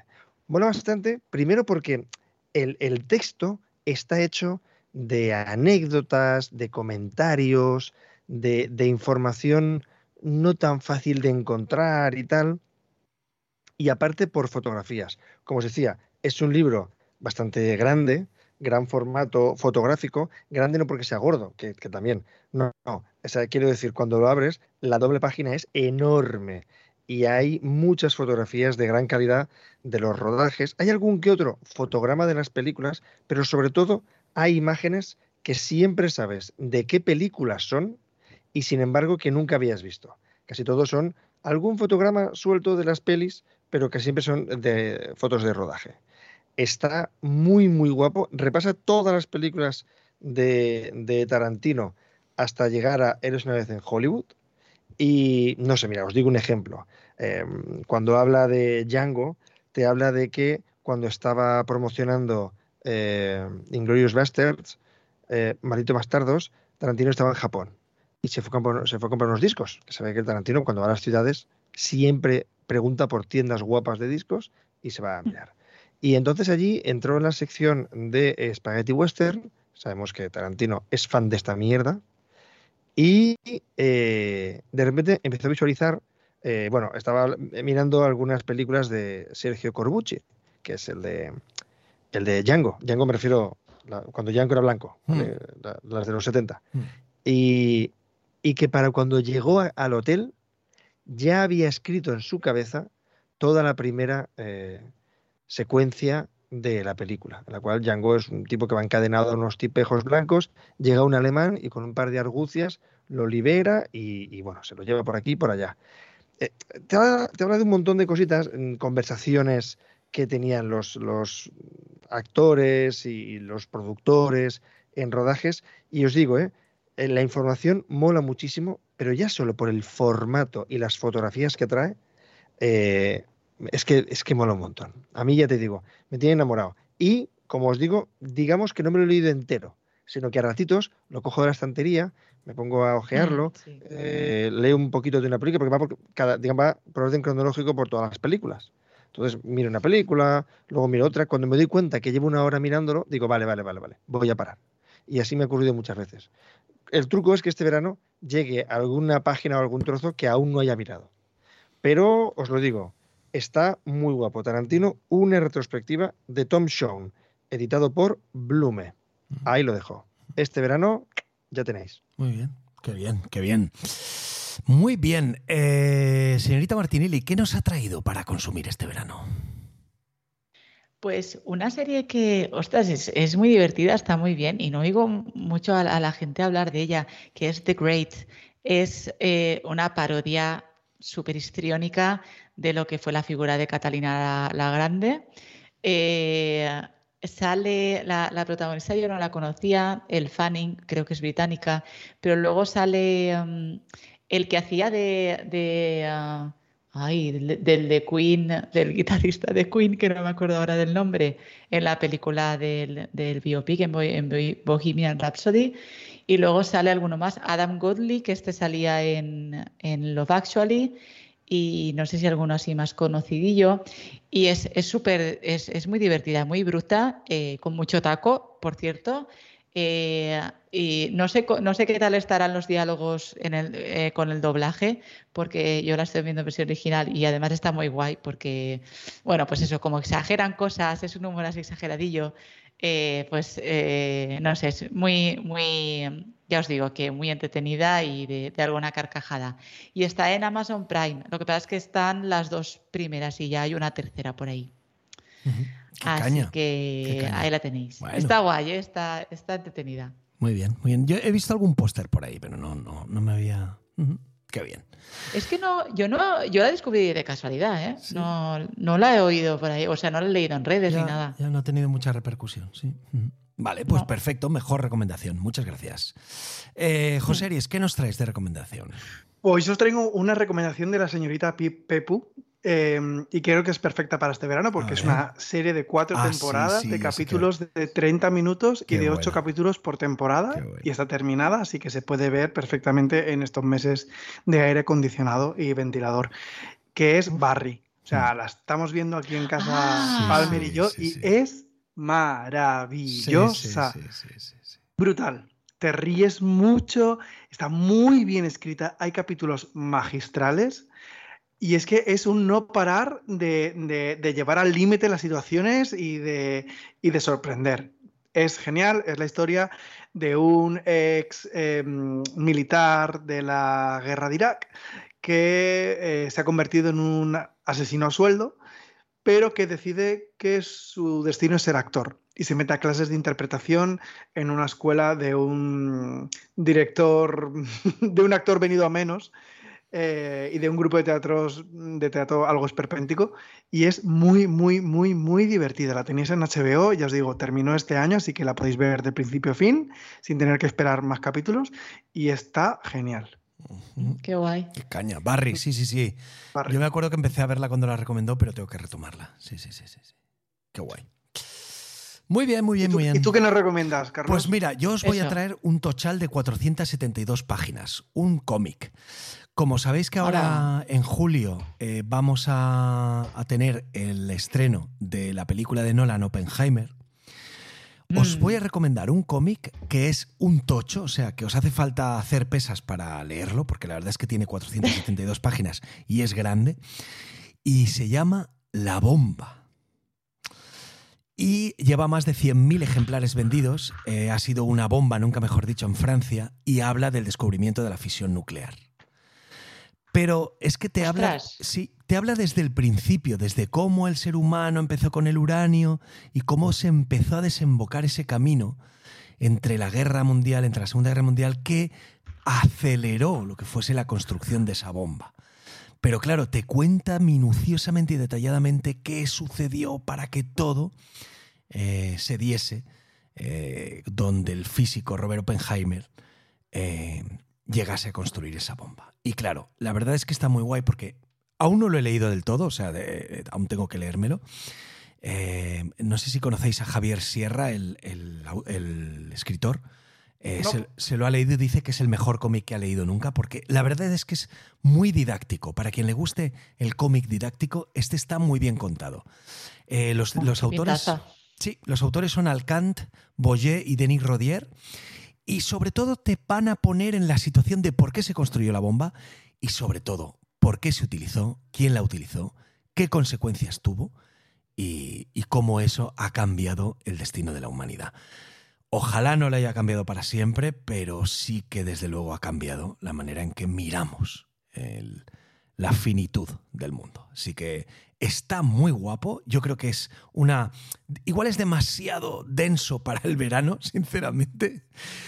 Pero como hay tiempo y tenemos vacaciones, pues yo lo voy a coger con ganas y voy a intentar avanzar en esas 472 páginas. Así que para quien quiera gastarse 35 euricos, que para 35 euricos por 472 páginas vale la pena, pues bueno, es un dibujo en blanco y negro, a veces un poquito sobrecargado, pero muy ilustrativo, que es al final lo que hace falta para ponerte en la situación de lo que pasó. Y luego ya, cuando lo leas, pues te ves el estreno de Oppenheimer con toda la historia contada.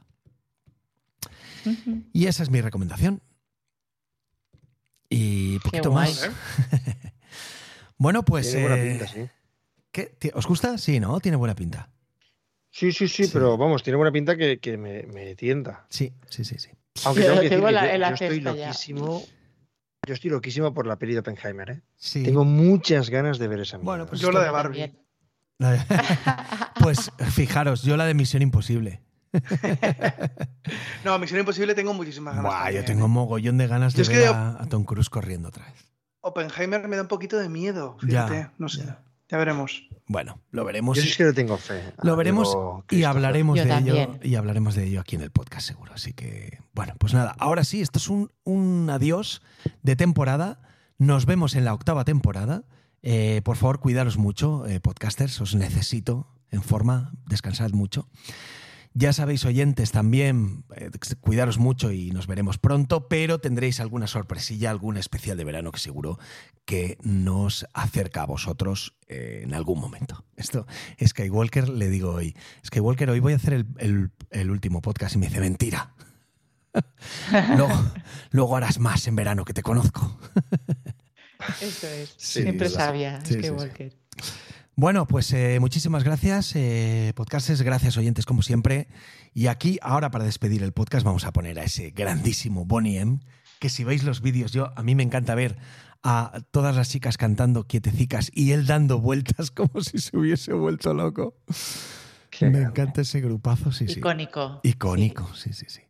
Y bueno, y despedimos la temporada con Boney M, así que como siempre, cuidaros mucho ahora y el verano, más que nunca, orgullo Cabañer. Y felices podcasts. Hasta luego. Hasta luego. Un abrazo. Feliz verano. Feliz vais. You wanna watch?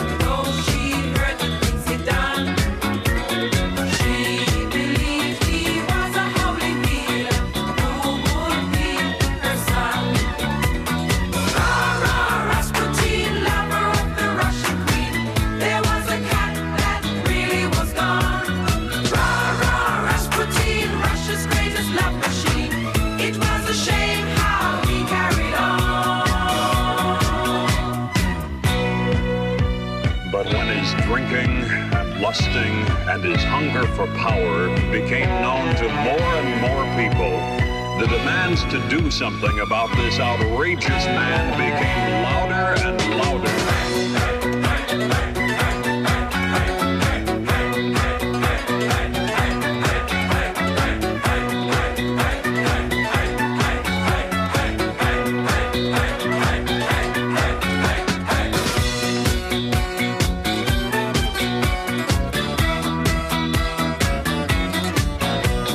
They just gotta go, they're glad he's standing. Peace.